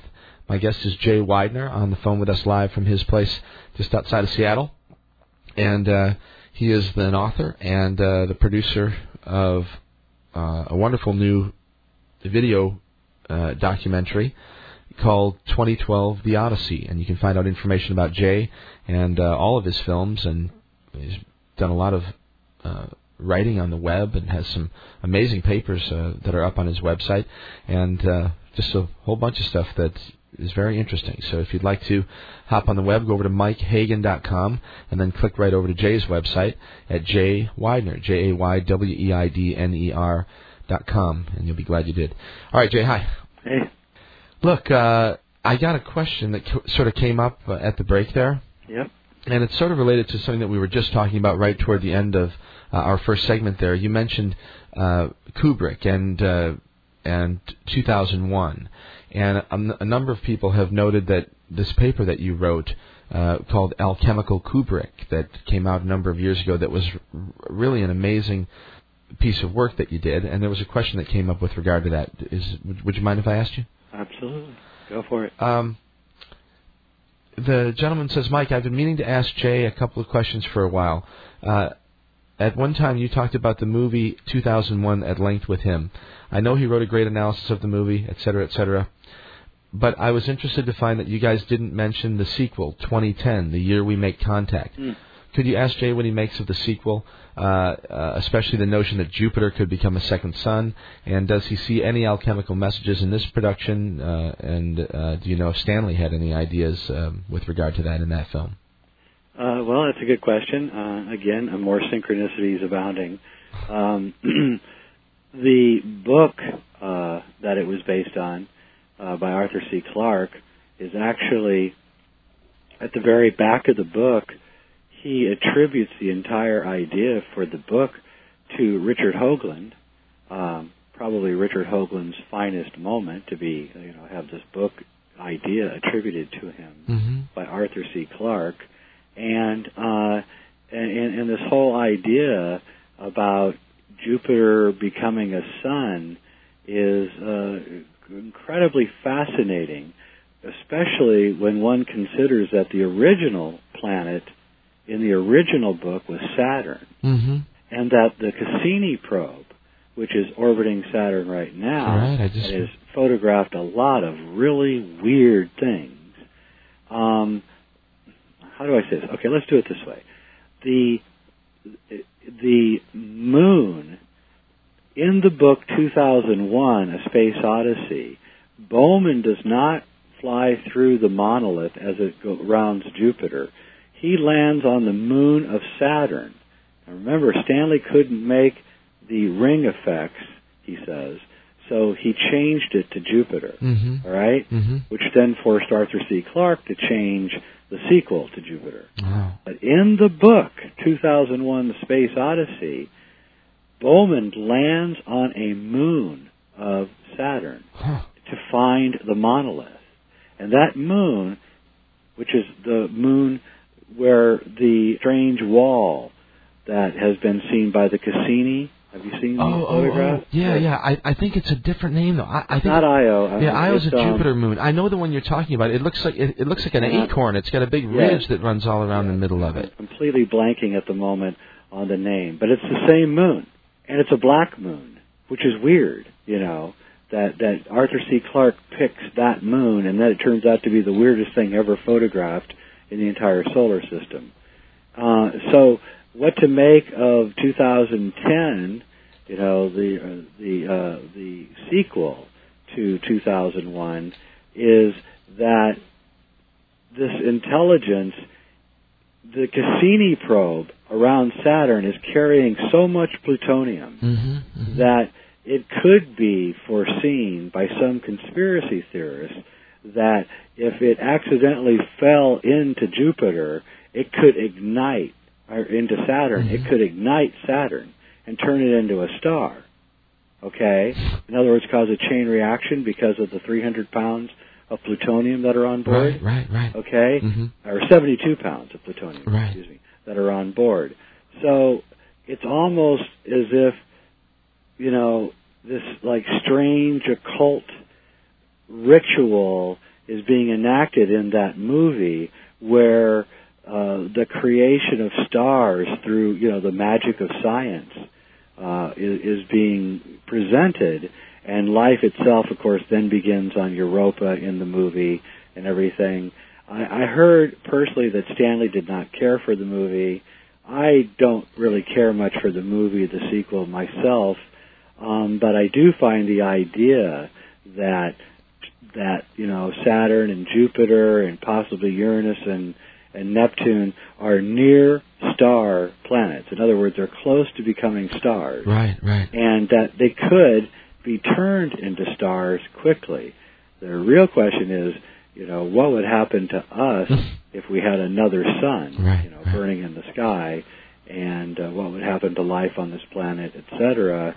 And uh, you know, I don't know. Um, so I, I, I don't know what to make of any of this, except that Arthur C. Clarke certainly seems to have a bizarre knowledge of a preordained knowledge of things that is uncanny and if he isn't receiving information from some ethereal sources then he's really a lucky guy because he has had his finger on a many many things that have turned out to be ironically true or close to being true especially going back to the moon one of Arthur C. Clarke's very first short stories that he ever wrote is the called The Sentinel, which is the story that Kubrick based 2001 on. Hmm. In The Sentinel, early American space probes to the moon discover an artifact on the moon, which has been sitting there waiting for us to find it. And, you know, I hate to say this, but people who are in the know about the Apollo program know that that's exactly what they were trying to do in the Apollo program was to find artifacts on the moon and guess what? They found them I'm sure they did. I, they you know, did. this um you know Richard Hoagland who you mentioned before I, I go back and forth sort of on some of his work but but he a long time ago he he put out some amazing uh work on the moon and showed some imagery that to me still hasn't been uh uh, explained, and also um, that moon that we're talking about is called Iapetus. Iapetus, Iapetus. thank you right Iapetus yeah I worked with Hoagland in the 90s on that stuff and we had some hair-raising adventures, and I really, Wow. I mean, hair-raising adventures. Uh, if I could just quickly tell one, because Please. it's really probably my most hair-raising adventure. Yeah, let me hear. Um, we went to a uh, very, very big in- investment firm here in Seattle. Richard and I did to present probably the best idea that I have ever had, okay. which is an IMAX film. We were going to send a probe privately to the moon with 3D cameras, and we were going to create an IMAX feature called Return to the Moon Cool. in which this probe would go around the moon and get 3D imagery. We'd see where the Apollo astronauts landed, and we'd fly over Hyginus Rill and you know all the mountains, and we'd it'd be a, you know 45 minute to an hour long little featurette. And uh, the whole cost was we had it budgeted under 30 million, which was cheaper than Jurassic Park was at the time Uh huh. And we took this to this investment firm in Seattle, and by the time we got done presenting this IMAX, you know, this IMAX film called Return to the Moon, they were picking their jaws up off the table. Right. This they they were salivating, you know. And about three or four days later, they had gotten Francis Ford Coppola to get on board, and um, they were looking for a director. Coppola was going to produce it, but in the meantime, they had gotten one of their guys to due diligence on what we were saying. Could we really launch this thing? Could we really get a 3D camera to go around the moon three or four hundred times in orbit? You know, these Right. kinds of things. Right, Make sure we could really do it. Mm-hmm. Well, this guy, whose uh, name uh, is I'm not going to name, but I'll call him Frank. He he was a study. He he flew with Buzz Aldrin and Neil Armstrong. He was a fearless guy who landed in the DMZ in Vietnam to get GIs out who were wounded, things like that. And he he um, uh, called up NASA and said that you know we're planning on doing this this film called Return to the Moon, an IMAX film Right. and um and uh he um so uh I was getting on a ferry one night going from Seattle to Bainbridge Island and I met Frank on the ferry. And this is about three or four weeks after we'd presented our thing. Mm-hmm. And and, and Frank was extremely nervous, which was unusual for Frank. And uh, he asked me to talk to him, so we went off into a lonely little place on the ferry and he started telling me this incredible story. And his incredible story was this. He had called up NASA and he had told them that his law firm, this investment firm, was planning on making this film, right? Right. And the head of NASA at the time said, Frank, you ain't going to the moon. Nobody's going to the moon. Mm. If you launch that thing, we'll blow it out of the sky. Forget the project. No one goes to the moon. Not now, not ever. And the project died right on the spot. Amazing. And uh, from that day forward, you know, um, I have seen things, photographs of things on the moon that are so incredible that uh, you know I don't know what to make of them. I mean, incredible things. There's a there's a friend of mine who lives in north of Seattle who has taken Apollo 10 photographs and blown them up to be 10 feet by 7 feet big on Yeah. paper Right. and there's there's buildings, there's arches, there's cables stretching across uh, uh, uh, uh, craters. There's things that are just so bizarre and so weird that um, I really don't know what to make of it. And uh, and those photographs are what was the impetus for going to this investment firm to begin with, because we saw these photographs in 93 and realized that there was something there that was so big and so weird. And of course we knew that NASA had to have known about it and had to have known about it since at least 62 or 63, if not earlier. And, uh, and, and, and, and, you know, just one thing after another until finally I just threw my hands up and said, I can't you know, deal with this anymore. It's just too weird Mm. you know. And uh, so that's my little story about the moon, and um, that's going to be the the, the uh, subject of our next film. So uh, Wow. stay tuned; it's going to be really hot. All right. I can't wait. Yeah, Amazing. I didn't know you were involved in all that stuff. yeah, yeah. That was back. Well, I got involved because I was looking into the Cross of Hendaye, and there's a moon panel on the Cross of Hendaye. Right. Right. I'm one of the four panels on the Yes, bottom there. Yeah. And I had decided that I would investigate every single thing that had to do with every symbol on the cross of Hendaye. I made a vow to myself, and I learned all about the science of the sun, and I learned all about the precession of the equinoxes, and I learned all about stars, and I learned all about the moon through with with this long three-year adventure with Richard Hoagland, which ended in about I don't know 95 maybe, Uh-huh. and uh, learned incredible things and saw incredible things and talked to. I talked to the psychiatrist who debriefed the astronauts when they got back from the moon. Um, you know, all sorts of things. just incredible.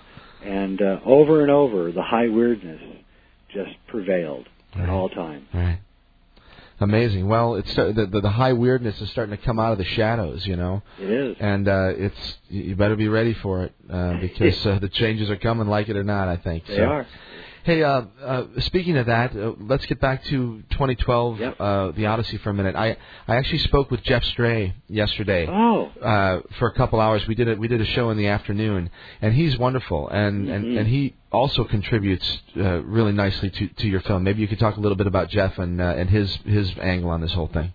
Yeah, well, Geoff was another incredible synchronicity in the making of the film. We had gone to uh, the UFO conference in uh, Laughlin, Nevada, to actually videotape uh, Whitley Strieber. Uh huh. But Whitley Strieber uh, got into some kind of weirdness where he couldn't get out of Phoenix to get to the UFO conference. So we were sitting there going, "Oh my goodness, you know, we're stuck here in Laughlin at a UFO conference with people walking around with alien masks on." and we're going, "Well, you know, this has nothing to do with 2012." And then I looked down at the at the uh, at the roster, and there was Geoff Stray, who runs Diagnosis 2012, a great website Right. and who wrote a book, a great book called Beyond 2012. Mm-hmm. And I was like, oh my God, you know. So I immediately called him, and he said yes, we got him. And in in a way, he was absolutely perfect because he fills in all of these gaps that I, you know I don't think that John Jenkins really has researched, and I haven't researched, and and all the other people had not really done research on, like the Christian angle to Mhm. 2012, Mm-hmm.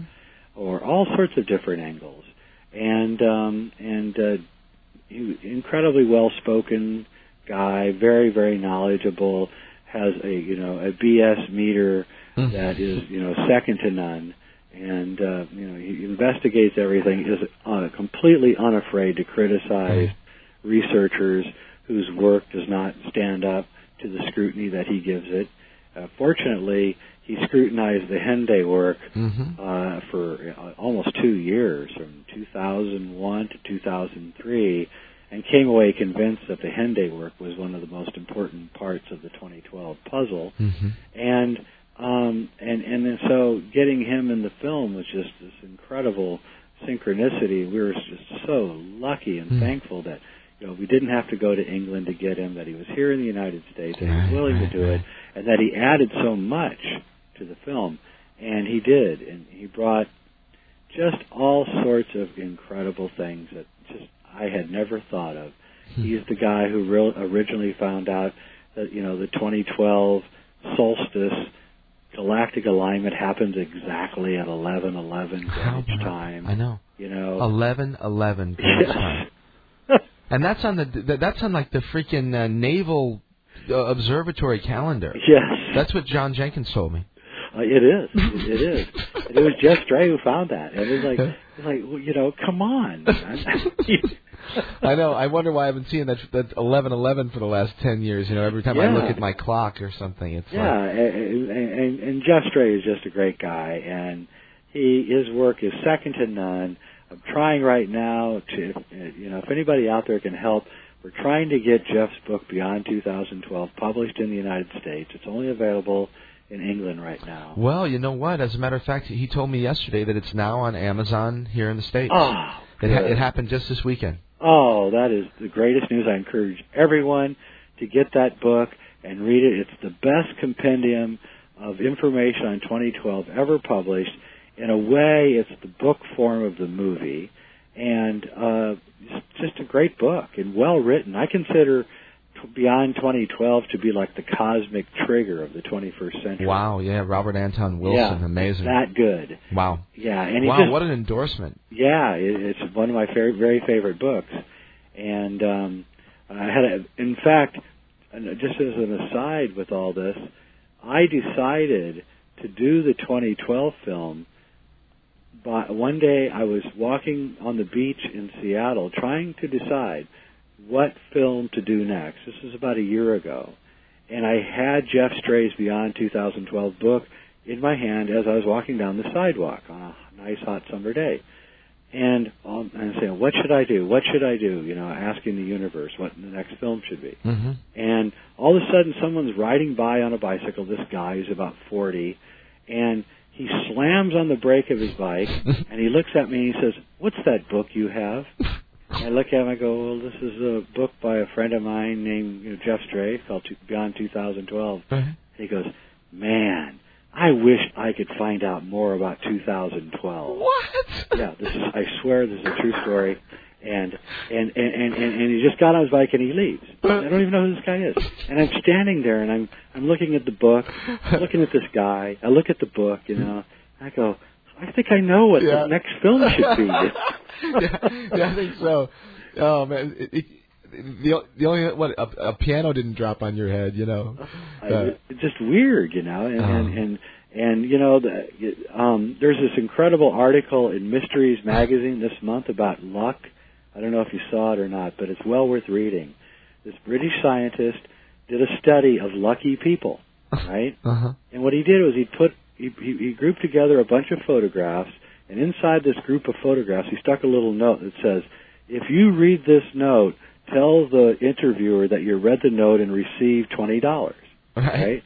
And he just slipped this thing in there. And then he took people who said they were lucky, and he showed them this group of photographs.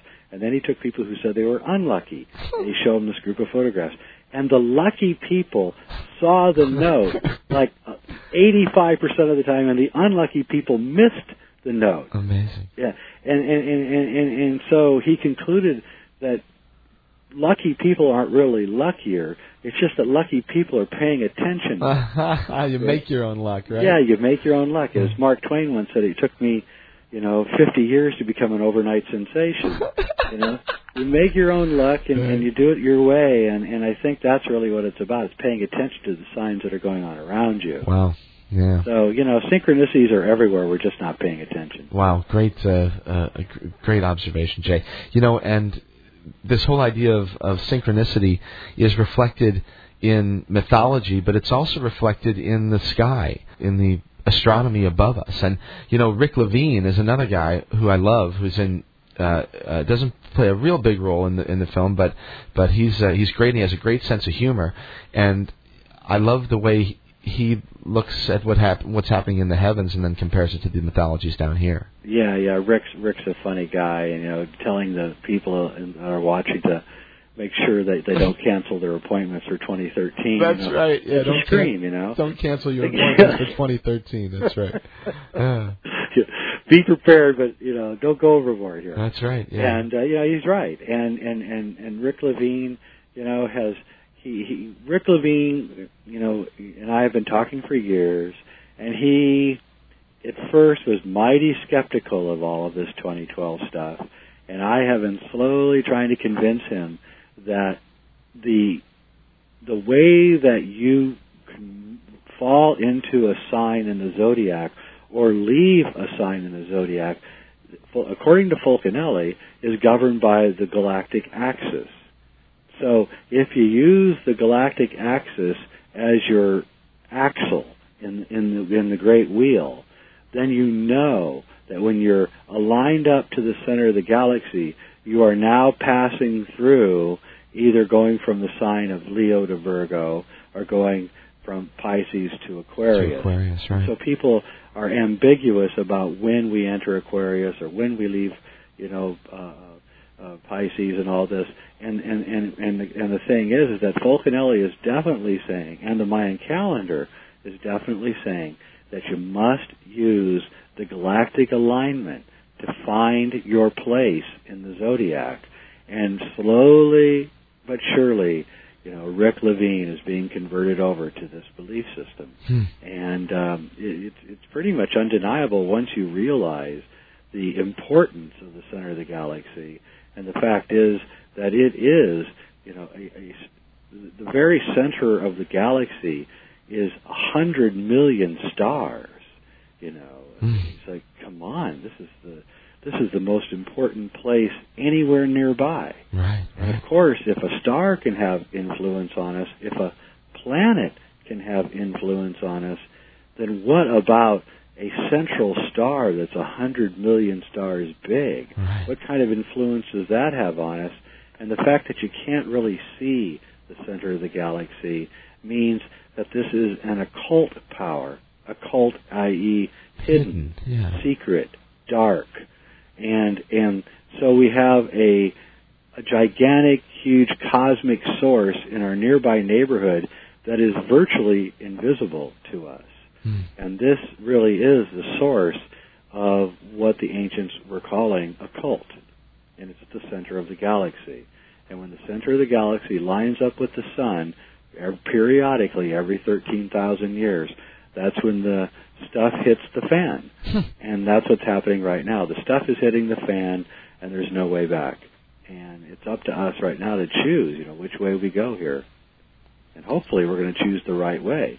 But Rick Levine is a great guy, and he's, you know, he plays a vital role in the film, I think. All right. Well, it is amazing, and and let, we'll talk a little bit more about some of the other people that are in the film when we come back after a little break here. Okay. All right. All right, everybody. It's uh, coming up on one o'clock. It's Mike. You're listening to Radio Orbit on KOPN Columbia. Check us out on the web www.mikehagan h a g a n dot com, and you can also find out information about KOPN on the web at kopn.org.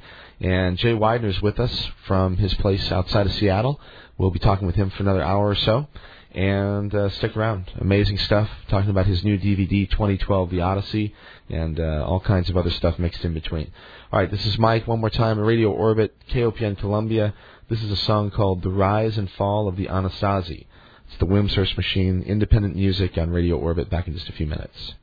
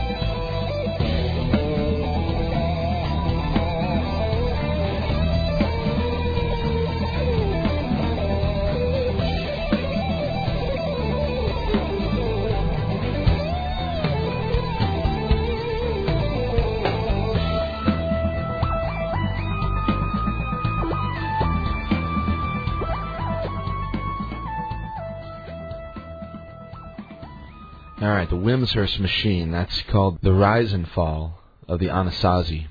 It's Mike. You're listening to KOPN Radio Orbit. It's 89.5 FM and uh, coming to you live from the heart of Missouri, 915 East Broadway, right downtown in Columbia. And uh, my guest is Jay Weidner. He's been on the line with us for the last hour. We'll be talking for another hour or so. And uh, he's made a wonderful new video production that's called 2012 The Odyssey. And I hope that uh, many people have the opportunity to see it. And Jay, before we go any further, uh, I, I wanted to make a note about something and actually commend you and congratulate you about something. There's this concept of uh, that comes up in the film about the noble savage, and there's a myth for you, actually, you know. But you made a good point of how unfortunate that sort of position is and that perspective. So thanks for uh, for showing our ancestors in in in a, in a respectful and an honorable light because I think it's really important that people realize the significance of these folks that uh, that have come before us, and we really do stand on the shoulders of uh, of giants.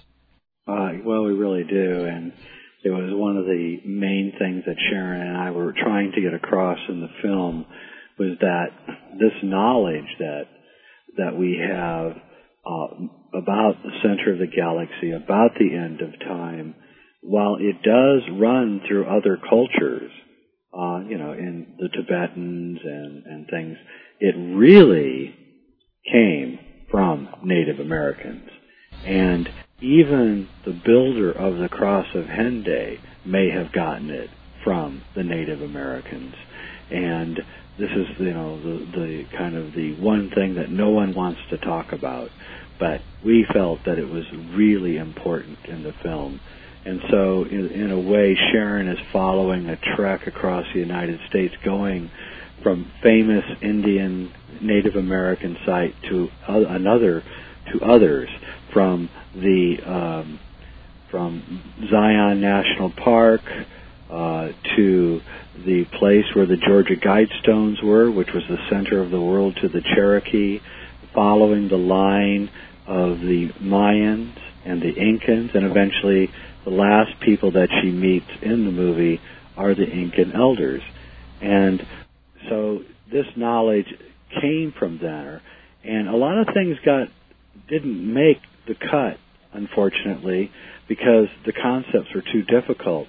But you know, it bears repeating that the Masons who are featured in the film also were completely obsessed with the Mayans. Le Plongeon was a French Mason, and 300 years ago he was in Mexico studying the Mayan glyphs. Hmm. And and Benjamin Franklin was obsessed with the Mayans and obsessed with the Iroquois. He based the Republic of the United States on the Iroquois nation and the way that they worked out their problems. That's all based, everything, our triumvirate government with the judicial separated from the legislative, separated from the executive branches, that's all Iroquois. Hmm. and, and, and, and Benjamin Franklin made a, a, a magic square. And this magic square was eight by eight or 64 squares. And each line, each square had a number in it, and all the numbers, wherever way they added up across the square, added up to 260. Hmm. This is what inspired Jose Arguelles. Wow, and 64 again. That's that that ties back into the I Ching again. Exactly, and Jose Arguelles, and unfortunately, this is this will be featured in the sequel, which will be out next year, called 2012: The Odyssey, The Chronicles. Um, we will show Jose's whole exposition on, on Benjamin Franklin's Magic Square that we believe he got from the Mayans. Huh. And Benjamin Franklin is showing you how the matrix of time falls in to the 64 codons of life of the I Ching. And, and, and suddenly when you realize, you know, that one of our founding fathers is dealing with something so esoterically profound as this magic square that he is that that we talk about in the film and in, in the sequel of the film, then you realize that the founding fathers were obsessed with the Native Americans. And unfortunately, you know, the country they created decimated them, put them in concentration camps, and um, only now are we beginning to retrieve this incredibly valuable knowledge. And um, I hope it's not too late. I really I think that's one of the things we were trying to accomplish in the film was to make sure that this message got out that these are not noble savages. Mm-hmm. These people are incredibly advanced and that they knew things that we are only now beginning to understand here at the end of time. Yeah, yeah, yeah. All right. Well, um, let's see. From there, let me ask you a question about uh, back to the galactic core for for a moment. Jose and uh, and Gregg Braden, to a certain extent, both talked about this energy that uh, theoretically is emanating from the core that uh, is affecting everything. Basically, you sort of alluded to it uh, earlier when you talk about the the density of stellar material at the core, but uh, but Jose talks about some sort of like an actual beam of energy. Yeah, Jose's interpretation of the Mayan calendar, which is extremely radical and extremely profound at the same time, and rubs, to be honest with you, rubs a lot of, of Mayanologists the wrong way. Mm-hmm. What Jose has done, though, is he is he is saying that the fall into history that began in 3114 BC was the Earth and the solar system entering into a 5,200 wide, uh, year wide beam that's coming from the center of the galaxy, or what the Mayan called the Hunab Ku, and that we this this beam that we entered into uh, causes the densification of time, the rise of materialism, the rise of science, imperialism, uh, the city states,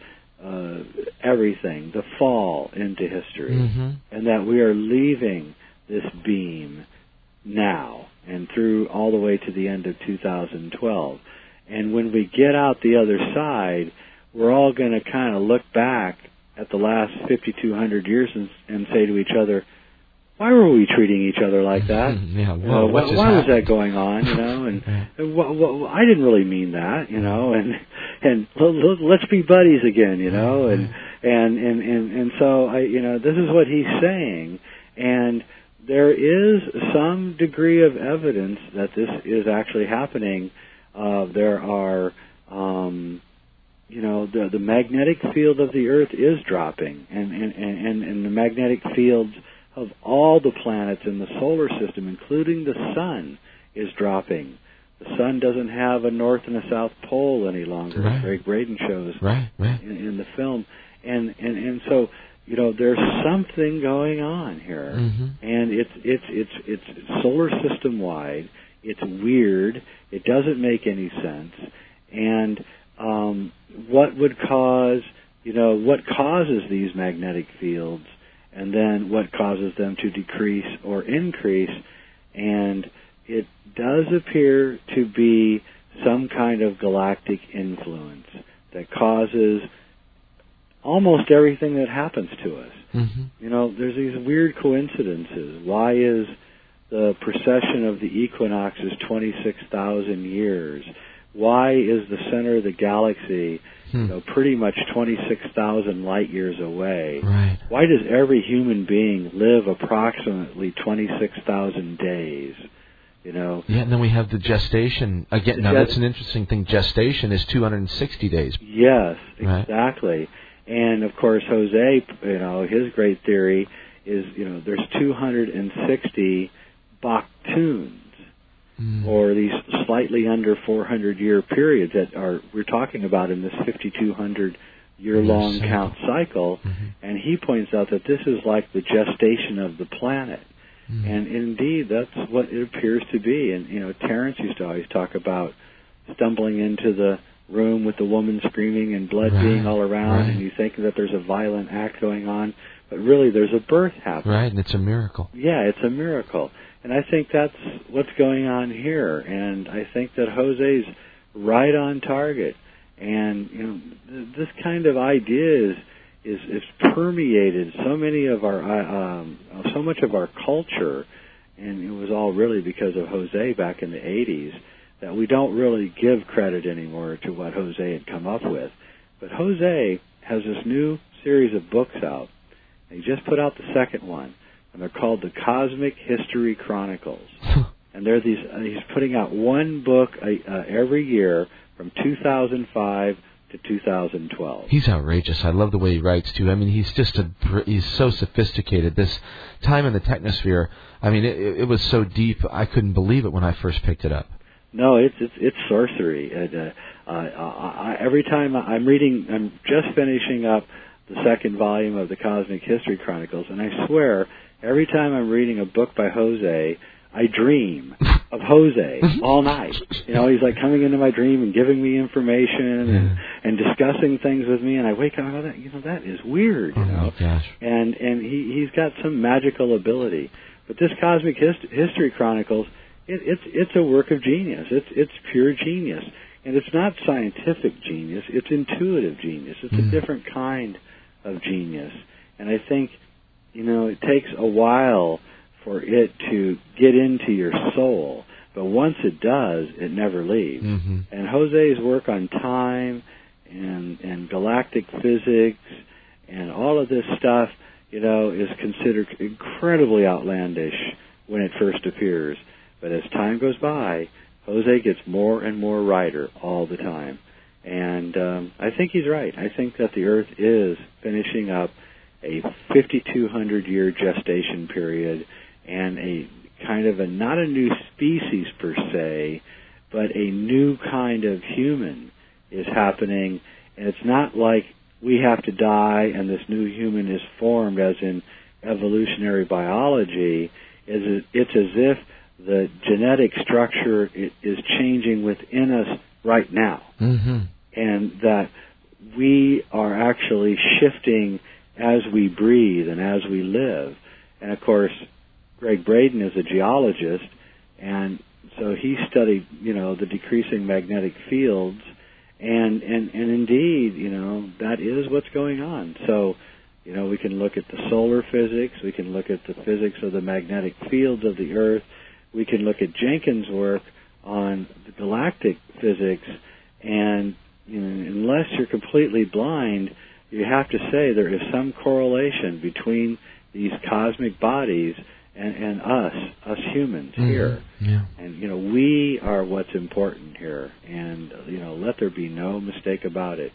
Uh, human beings are what is being shifted here. We are the focus of the galactic intelligence, and I think that's what Jose brings to the table, and and has been bringing to the table for a long time. Yeah, and it and it and it's very reflective of Terence's ideas, you know. Yes, it is. And speaking of, you know, people who got it right a long time ago, when I spoke to Dennis earlier this year, we were talking about the invisible landscape, and he made the point and said, you know, well, you know, back in 1974, you know, nobody was talking about electron spin resonance and quantum tunneling, this sort of stuff, right? Yeah. Like, and now, you know, this, this the sort of talk of the day, right? Yeah. But I mean, those guys nailed it, and They did. and uh, you know, it, it wasn't particularly scientific. The well, you know, as far as uh, the, the narrow scope of science that we uh, tend to to work with in this uh, particular time. But I mean, regardless, man, they nailed it. Well, you know, where does where do these ideas come from? You Right, know, right. Watson and Crick worked on the DNA molecule for years, and then Watson goes home tired and exhausted, has a glass of wine, goes to bed and has a dream, hmm and in the dream he sees the double helix. Right. Right. Well, Terence and Dennis, you know, uh, run down into Peru or no Colombia, hmm and uh, you know take you know huge, massive amounts of, of psilocybin mushrooms, and uh, are, are the first people, you know, to realize that the I Ching is is mapping moon cycles.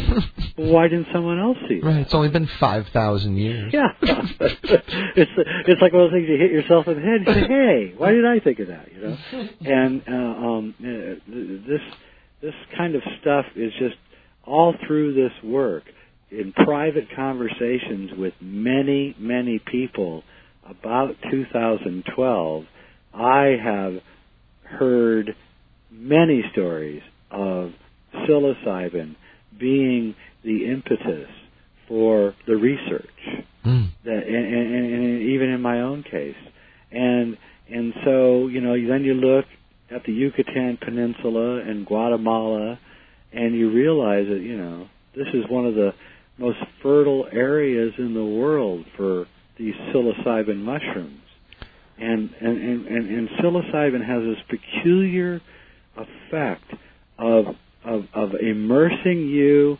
in circular time and removing you from linear time. And this is why it, it is so powerful because in the strong and profound psilocybin experience, not the the small doses that are taken by people who want to have a good time And go to a rock concert or go to a something. rock concert, but Right. the large and profound doses that Terence always recommended, you lose track of linear time, and and suddenly synapt- synapses begin firing in in non-linear fashion, and you begin correlating ideas and concepts that had been separated by linear time and suddenly revelation Mm. becomes you know a, a momentary event in, in every second of, the, of that experience Right. and so you know I, I I took psilocybin once I was up at 14,000 feet in the Rockies Mhm. and I took psilocybin once and I looked up between Sagittarius and Scorpio and I saw the center of the galaxy you know and I realized that I was looking you know at hundreds of millions of stars and I fell into the center of the galaxy Mhm. you know just fell into it all the way in and uh, I came back and you know it was it's one of the most incredible experiences that I've ever had in my life Man, Jay, And- oh my God. and you know so and this is not just me i mean i'm not going to name names because Right. they told me in private but i assure everyone listening that these things have uh, you know have had an amazing and profound effect and so dennis and terence discovering the i ching and the moon cycles and the fact that you know novelty is what history is about and how novelty is disappearing at the end of time until we're just living a novel synchronous experience all the time Right.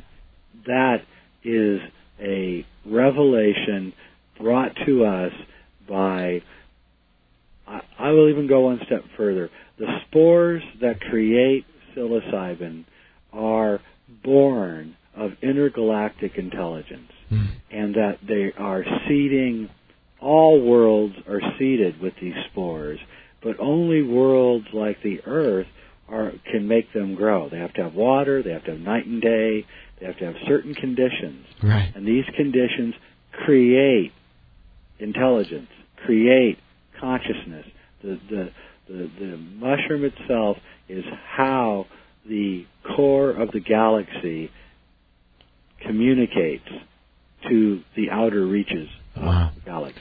You know, my God, Jay. Um, first of all, John Jenkins and I have talked about this on the air, and and he makes it very clear that it was involved in his research. And Absolutely. and and and then of course, if you go to Izapa, you find mushroom stones and ceremonial uh, imagery all over the place uh, with right. this. So it's not something to be ashamed of anymore, or anything like that. No. And you know, I'll tell you something else. Uh, uh, I'll share a, a personal experience of mine, a brief one, a psilocybin experience that I had. I was I wrote. I was writing in a, in a journal, right? Hmm I wrote over and over. There is a leading edge of light. There is a leading edge of light. There is a leading edge of light. There is a leading edge of light. I wrote pages of this phrase. Mhm. And then as I'm reading this back, you know, the, the next day, after 15 pages, it says, in the next page on one line, it says, and it is coming. Yes. and it is. And I, I mean, you know, for my own say, I, I was like, oh my god, and I blew, it blew my own mind, you know. Yeah, no, these these things are so profound, and and and and and, and, I think honestly, if you look back at if you look back at even the early work of Timothy Leary, and he was getting these incredible recidivism rates in prisons um, using psilocybin mushrooms Mhm. on hardened criminals, Right. and, and and and they were being changed in one five-hour experience from violent and Mhm. and you know sexually abused and and, and abused Right. children into into enlightened beings Right. who Well- never went back to prison again. I know, and well, you know, the the work that that just came out from Hopkins, from Johns Hopkins, Yes. is huge and it's big, and uh, and that's why you know if you need validation, you know, for everybody out there, if you got a problem with any of this stuff, you need verification, validation, and you got to have it from a mainstream, institutionalized source. Well, now you have one. Just go read the study that was released by Dr. Roland Griffiths yes. from Johns Hopkins uh, back in July, and it will tell you exactly what Jay is saying that uh, the people that had these experiences in the right conditions, and it's not something that to be taken lightly, and we appreciate that, and you need to be smart uh, when you do anything like this, and you need to know what the hell you're doing. Absolutely. Which means you learn first. You know, Terence uh, said to me, you know, the first stop on the psychedelic voyage is the library Absolutely. right? So you learn, and it's. Uh, but r- regardless, uh, the the people at Johns Hopkins did an amazing piece of work, They did. and and, it, and it's all over the world. That piece of work, it ran all around the planet, and it's still uh, making waves, Jay. Oh, it's going to continue, and you know, it just it just gets better and better and better. Another thing that people might want to do is read Terence's introduction to the Magic Mushroom Growers Guide, which is a channeled piece of work that Terence did, um, channeling the mushroom, and it is probably one of the most poetic uh, things ever written, and it's all about how uh, how it, how the mushroom and the spore is the carrier wave of galactic intelligence, hmm and that these spores can exist in outer space for infinite amount of time without losing any of their integrity, and that they could, literally a spore could travel across space for a hundred million years and then fall through our atmosphere, fall to the earth, some rain could come, and it would sprout. hmm And you know that to me is astonishing that that we have in our hands a plant that possibly could have traveled, you know, across the depths of space and still survive to grow again. Right, and, And and and and and the way that mycelia grows under the ground, it's just all incredibly fascinating. And um, again, you know, we owe so much to Terence and Dennis that um, you know we dedicate the film to Terence because he had such a profound influence on us. And uh, you know, there's no way that you know we, we could ever do him justice Mhm. and it's it's really sad. I showed the film in our little small town, and I had some people that were under forty come up to me after the film and say, "Who is that guy with the weird voice?" Right? Mhm. And I said to myself, "Oh my God, Terence is already being forgotten." well, n- not in these woods. well, and hopefully not, and hopefully the film will revive his memory again, so that people can go back and review his books and his tapes because it's just a wealth of incredible information. And the, the guy is an unmitigated genius. Absolutely, Yeah. and uh, and yeah, it's re- remarkable to this day. I mean, I can listen to you know, I just randomly pick one of those old talks, and I and, and I love every mo- every moment of them. Yeah, I own all of them, and I, uh, they've been a great influence on my life. And I encourage everyone to get Terence's tapes. Uh, they're well worth the uh, money, and listen to them because they are awesome. All right, look, uh, let's see. We, we spoke a little bit about about Gregg Braden, and uh, and all of this stuff ties together because the bottom line, I think, Jay, or at least one of the bottom lines, is that regardless of the causal factors, the environment is shifting, and and and when the environment changes, whether it's magnetic fields or a combination of magnetic fields and climatic changes and CO2, you know, levels of different uh, compounds in the atmosphere, whatever, uh, there's a tremendous amount of dynamic change going on on the planet. When that happens, organisms whether they're apes or mushrooms, will probably have to adapt or change in some way, shape, or form. Oh, that's very true, and that's exactly what's going on. And um, you know, it's it's as H.G. Wells said, you know, history is a race between disaster and education, Hmm. and we are on that. We are at that crossroads right now, whether we can adapt to the changes that are happening, or whether we fail as a species. And I think you know that that is the that is actually the reason that the film was made.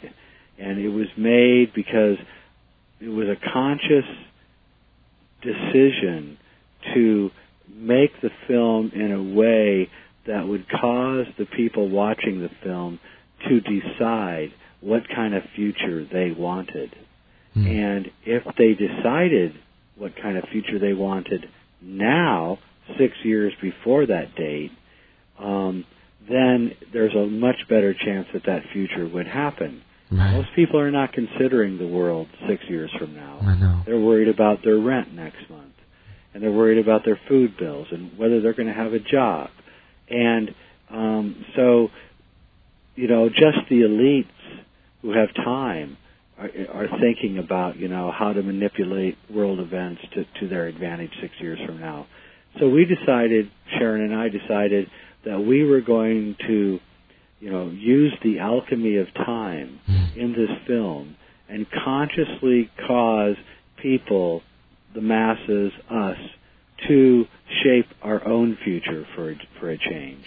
And um, and you know, so that's I think that's the real uh, alchemic alchemy of the film Right. and what it's trying to do.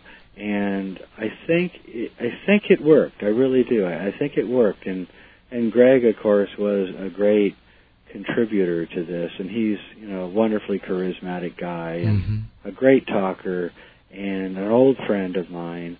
And um, again, another synchronicity with him. I was attending a lecture by Jonathan Goldman in Seattle, and I hadn't seen Gregg in let's see, eight or nine years. And uh, there's Gregg standing in this New Age store in Seattle, right? And I'm like, Gregg, you know, how you doing? And then as I'm watching the lecture, I'm trying to figure out, you know, why the powers that be, you know, sent Gregg into my life again suddenly. And then I realized, of course, that it was because I needed to get him on camera Right. the film. So after the lecture, I said, "Hey, Gregg, I want you to be in my 2012 film." He says, "Oh, great." And I said, "So where are you living now?" He goes, "Oh, I'm living," and then he gives an address, which is um, a block and a half away from where I'm living. you know, and my jaw drops, and I go, Right. "I go, how long you been living there?" He goes, "Oh, about a year." Oh, my you know, I go, which is exactly when I had moved into the same place. Right. So Gregg and I had been living about a block and a half away from each other for a year and never seen each other, never run into each other. Unbelievable.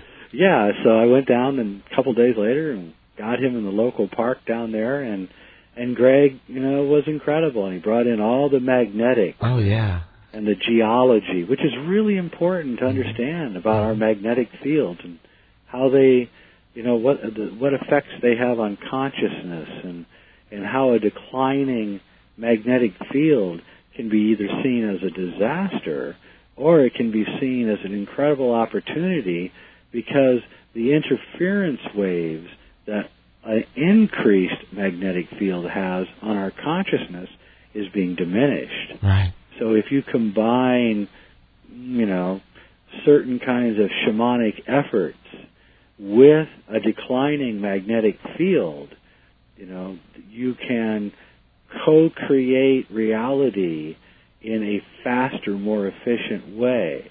It's interesting because, you know, if you go to the Great Pyramid and you go to the King's Chamber, there's no magnetic field in the King's Chamber. It's one of the most bizarre things in the world. You know, how did the Egyptians build, you know, a structure that has no magnetic field inside it? And I'm talking about the Earth's magnetic field Right. completely missing. Can't be measured there. Yeah, you sit there with a compass, and the compass points at you in the in the king's chamber because you're the only magnetic field around that it can find. Oh my gosh. Yeah, and so you know what is this about? Why would they do this? And the reason they did it was if you're sitting in the king's chamber, uh, you know, for thousands of years now, you and you meditated or you were doing shamanic work, your shamanic work would have more efficacy. It would have more results because you were not getting interfered with by the Earth's magnetic field, which is extremely powerful. Mm-hmm. So right now, the entire Earth is becoming the King's Chamber. We're losing our magnetic field. This is why we can talk about stuff on a radio show that 10 years ago no one could talk about. Right. You know, but people are, are, are hearing it for the first time. That's because the interference patterns are going away. And this is why Bush and Rumsfeld are having so many problems executing their little plans. Huh. Because everybody's figuring out, you know, way ahead of time what's going on. And they can't do their little secretive work anymore Mhm. because everything's just blown out into the open. Nobody believes their BS anymore. Mhm. You know, more people believe that 911 was an inside job. Uh, that almost 40% of the U.S. public now believes that 911 was an inside job. It took 20 years for the U.S. public to realize that the JFK assassination was an inside job. Right. Right. So things are happening much quicker. People are wising, wisening up much faster now, and all these things that we've been talking about have to do with this. But the Earth's declining magnetic field is kind of that hidden thing Mm. that nobody has really thought Talking about about, too right, much. right. But Braden has, Right. a few others. Very, very cool. Yeah, it's incredible. actually. Man, all right, Jay, I, I've got an, a related question with regard to alchemy. We've been talking about changes in the body, physical changes, right? Mhm. Uh, and and when you bring about a physical change in your body, you can affect the reality around you in whatever way. The alchemists were interested in the transmutation of the human spirit, so to speak. Yep. And did that include a bodily change? In other in other words, is there an internal alchemy where, where the body becomes the vessel and actually produces something or Yes. creates the stone or so? Maybe you could talk to that a little bit. Oh boy, it's my favorite subject. Um, yeah, what what people don't realize is that inside their pineal gland is a crystal. It's a little piece of zirconium. It's a diamond, and every human being has a crystal inside their brain, at the very center of their brain. Birds and animals have this same thing. This is how birds know when where to fly south and north. Okay? Because this crystal is resonating with the frequency of the Earth's magnetic field. Okay. Okay, it's very important to understand this. It's also very important to understand that dimethyltryptamines and psilocybins are, uh, which contains dimethyltryptamines, um, penetrate the brain's shield to get into the pineal gland. The psychedelic experience is coming from this crystal that sits inside your brain. Okay? It's a chemical frequency shift caused by the tryptamines that causes the vibrational frequencies of this crystal to be altered while you're in a shamanic state. Okay? hmm This is alchemy. This is what the alchemists were doing. The alchemists were using plants, using substances, using techniques to change the vibratory nature of this crystal inside the pineal gland. This is like the greatest secret of alchemy. And what the alchemists were trying to do was to create, uh, let's see, an extrapolation of this diamond in the head that would spread through the body and create what they called the diamond body. In other words, an altered genetic state that crystallizes the body and turns it into a being of light. So they would take the lead of the body and they would slowly, over time, crystallize it into a being of light. Padmasambhava, the great Tibetan, he turned into a being of light. and melted the very walls of the cave that he was in, uh, where he did his uh, alchemy. In in Peru, we were going through the caves of where the shamans work, and we found caves with melted walls, with handprints right into the melted walls. Wow.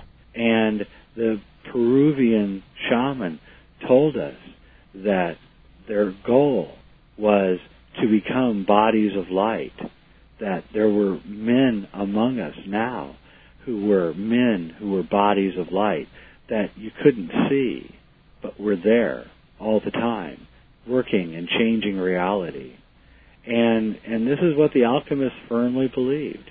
And this goes back to the the myths of Jesus and what he did and and the myths of Krishna and uh, all through the mythopoetic history of the earth we have this same myth of the some arcane ability of the human being to be transformed into a body of light to change their genetic structure Jeremy Narby has shown in his books that the DNA itself is built around a small photon.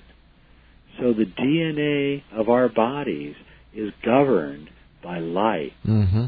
Okay? So you can, in alchemy, you can, if you know the right processes, ignite the genetic structure, the photon genetic structure of the body, ignite it like Jupiter is ignited in 2010, the sequel to uh, 2001, and create a light body. What the Incan elders are saying in our movie is that we're all going to have this ability very soon. And they call it Homo luminous. Mm-hmm. And that a man of light, the human light person, is about to emerge out of us. And this is exactly what the alchemists are saying. And it's the actual secret of Jesus' teachings and the secret teachings of Christianity and also Tibetan Buddhism, Hinduism, um, and the Mayans. Right. All believe the same thing, as do many Native American Mm-hmm. uh, uh, religions and myths teach this same thing, you know. And is this a, a pipe dream? You know, I don't know. Is it true? I think it is. Actually, I think it is. I just think that at this time in history, in, in this last cycle of history, it's just become really difficult for us to do it because Mhm. magnetic fields have been so intense for five, six thousand years that we're just lucky to survive. Right. And now they're declining, and now the secrets are being revealed. Right, But they're not being revealed by any person. Mm. They're being revealed by the consciousness itself. Mm-hmm. And so everyone is seeing it all at once. And and, and so some people think it's a conspiracy, or some people think that the great masters are releasing the information, and maybe they are. I don't know, but I prefer to think it's just coming from from the overmind of Mm. the human race, and that it's our destiny. It's what we've been waiting for, and the alchemists are getting us ready for this great moment at the end of time. And so are the Incans, and so are the Mayan, and the Cherokee, and the Iroquois, and the Tibetans, and all of them. This is what they're doing. It's like not an accident that the Tibetans were released out of Tibet in, in the 50s by the Chinese. They are here to spread this knowledge right now at the end of time, the knowledge of, of the Kala Chakra or the Wheel of Time. And, and, and, and the Dalai Lama is spreading the Kala Chakra teachings everywhere right now. Why is he spreading, you know, this most secret of Tibetan knowledge about the ending of the cycle of time right now? You know, because he knows. Right. And he knows that he was predicted to be the last Dalai Lama. So he is the last Dalai Lama because it's the end of time and we won't need any more Dalai Lamas anymore. Mm-hmm. So that really is, it's a great question. It's one of my favorite subjects. The pineal gland is the secret. It's the secret almond. It's what they called the mystic almond. Right. It's what Descartes called the seat of the soul. Right. It is Mr. Materialist, you know. Yes, exactly. Yes, I love Descartes. He goes out of his way to try to prove the existence of God, and by the time he's done, he's proved that there is no need for God. the strangest thing I've ever seen, you know. Yeah, and he gets his ideas from dreams. Yeah, and he gets his ideas from dreams, which are coming through the pineal, by the way. Right. Yeah. By the way, with dimethyltryptamine in in the middle of the night. That's right. And you know, the the pineal gland is an eye. People don't realize this. Yeah, this is the third eye, It, supposedly. it really is an undeveloped eye. And I've seen, you know, I've held pineals in my hand and looked at them. And Whoa, that's it- sort of creepy. Yeah, it looks like a little eyeball. Wow. And you ever see this great movie, The Serpent and the Rainbow? I have. Okay, so this scientist from Harvard goes to Haiti to look into the Haiti, you know, shama- shamanic uh, voodoo, Right, the death rituals Yeah, and all death that. rituals. Yeah. and he meets some shaman. It's a great film. He meets some shaman, and you know, he goes out and he gets, I don't know, I can't remember, you know, eye of bat, and you know, three leaves of grass, and you know, he's putting all this stuff together, and, and the scientist is going, oh my god, you know, this guy's insane, right? Right. And then finally, the guy says, "Now there's just one last thing we need to make this work." Right? Uh-huh. Well, watch the fil- film; it's right in there. The next scene, they're in a graveyard, and they're digging up a grave, and the shaman says, "This guy died yesterday," and he takes the guy's pineal gland right out of the grave and pulls it up and, and puts it right in the camera and says, "The missing ingredient." Huh. right? And Right. puts it into the formula. You're like, what? You've got to be kidding. Uh, And and so you know the pineal gland is why we're here. It's everything that we are. It's consciousness. It's the great attenuator to galactic consciousness. all right. And um, you know the psilocybin mushroom and dimethyltryptamine and shamanic states all activate the pineal gland. Wow, amazing. All right, look, uh, here's another one for you. Uh, we haven't talked too much about Tolkien, but a couple people on the web have uh, mentioned him. So maybe quickly a little bit about uh, Tolkien and the relation to alchemy. You did another great piece uh, on the Lord of the Rings, and I also j- just recently had this sort of uh, linguistic connection between the word Tolkien and then the Mayan calendar, the Tzolk'in. Yes, yes, I've noticed that too. I can. I just sort of that just sort of blew me away earlier today. Yeah, So, well, you know, Tolkien's one of my favorite subjects, and I think in the end that's probably my favorite article that I've ever written. wow, it's Tolkien at the end of time. Yeah, and everybody, we, we haven't given out the web address in a little while. Uh, we didn't take a break there at the bottom. So uh, Jay's stuff is available on the web at jayweidner.com, and you can always link there from my site over at mikehagan.com. And uh, yeah, lots of great stuff over there. But the piece on uh, 2001, and then this uh, this amazing alchemical dispensation about uh, the Lord of the Rings series is just great. Yeah, Tolkien. Um, how Tolkien came about his knowledge, I don't really know.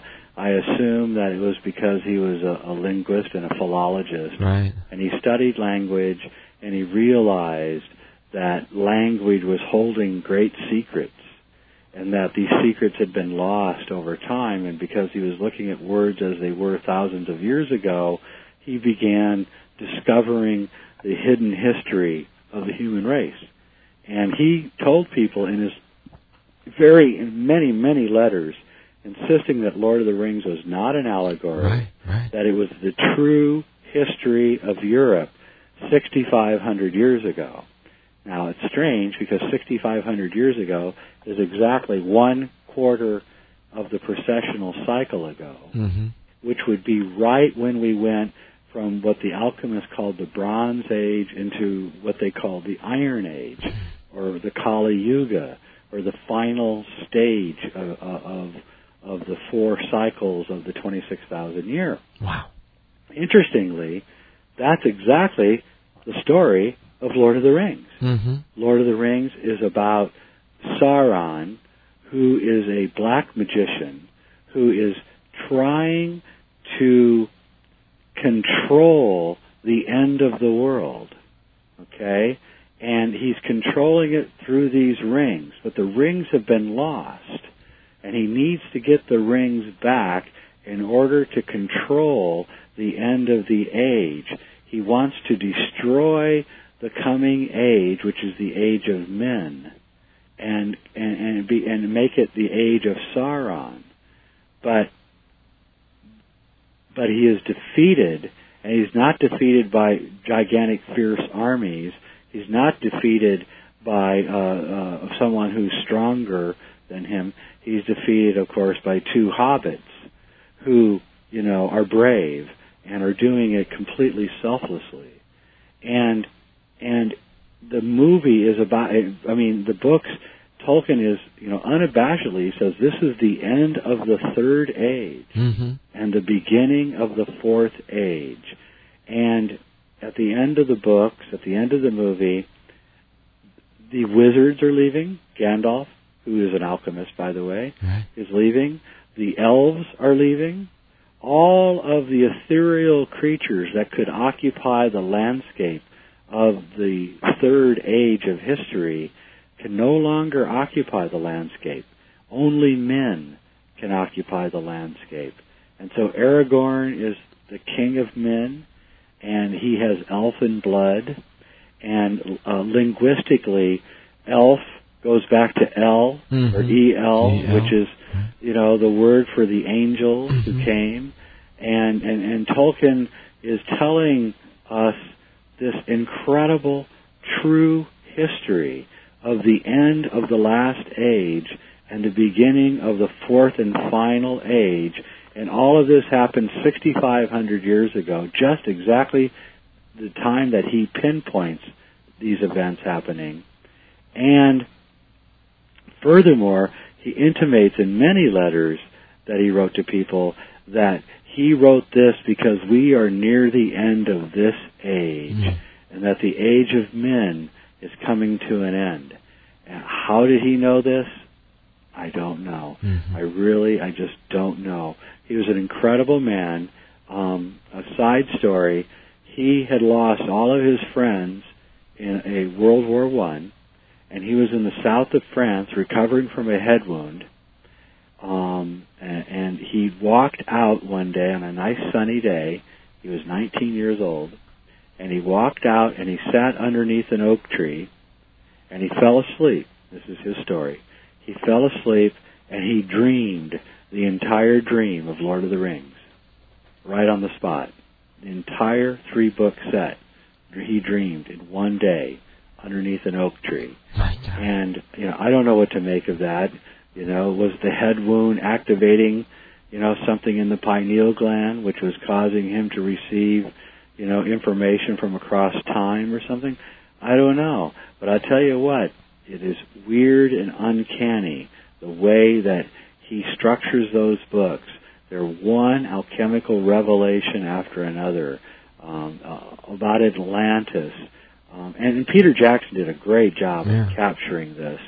The the mountains that are sculpted to look like men and women, and the and the and the and the um, you know the, the the ancient civilization that's lying in ruins around everyone throughout the films. You know, this is this is what Tolkien is talking about. You know, he's talking about some great golden age and how it's deteriorated down. And and and Gandalf is an alchemist. He's wearing a Phrygian hat, which is the hats that the alchemists wore. Um, he's riding a white horse. Alchemists rode white horses. Gandalf is manipulating people all through the books and movies. Mm-hmm. But he's not manipulating them in a bad way. He's manipulating them in a good way.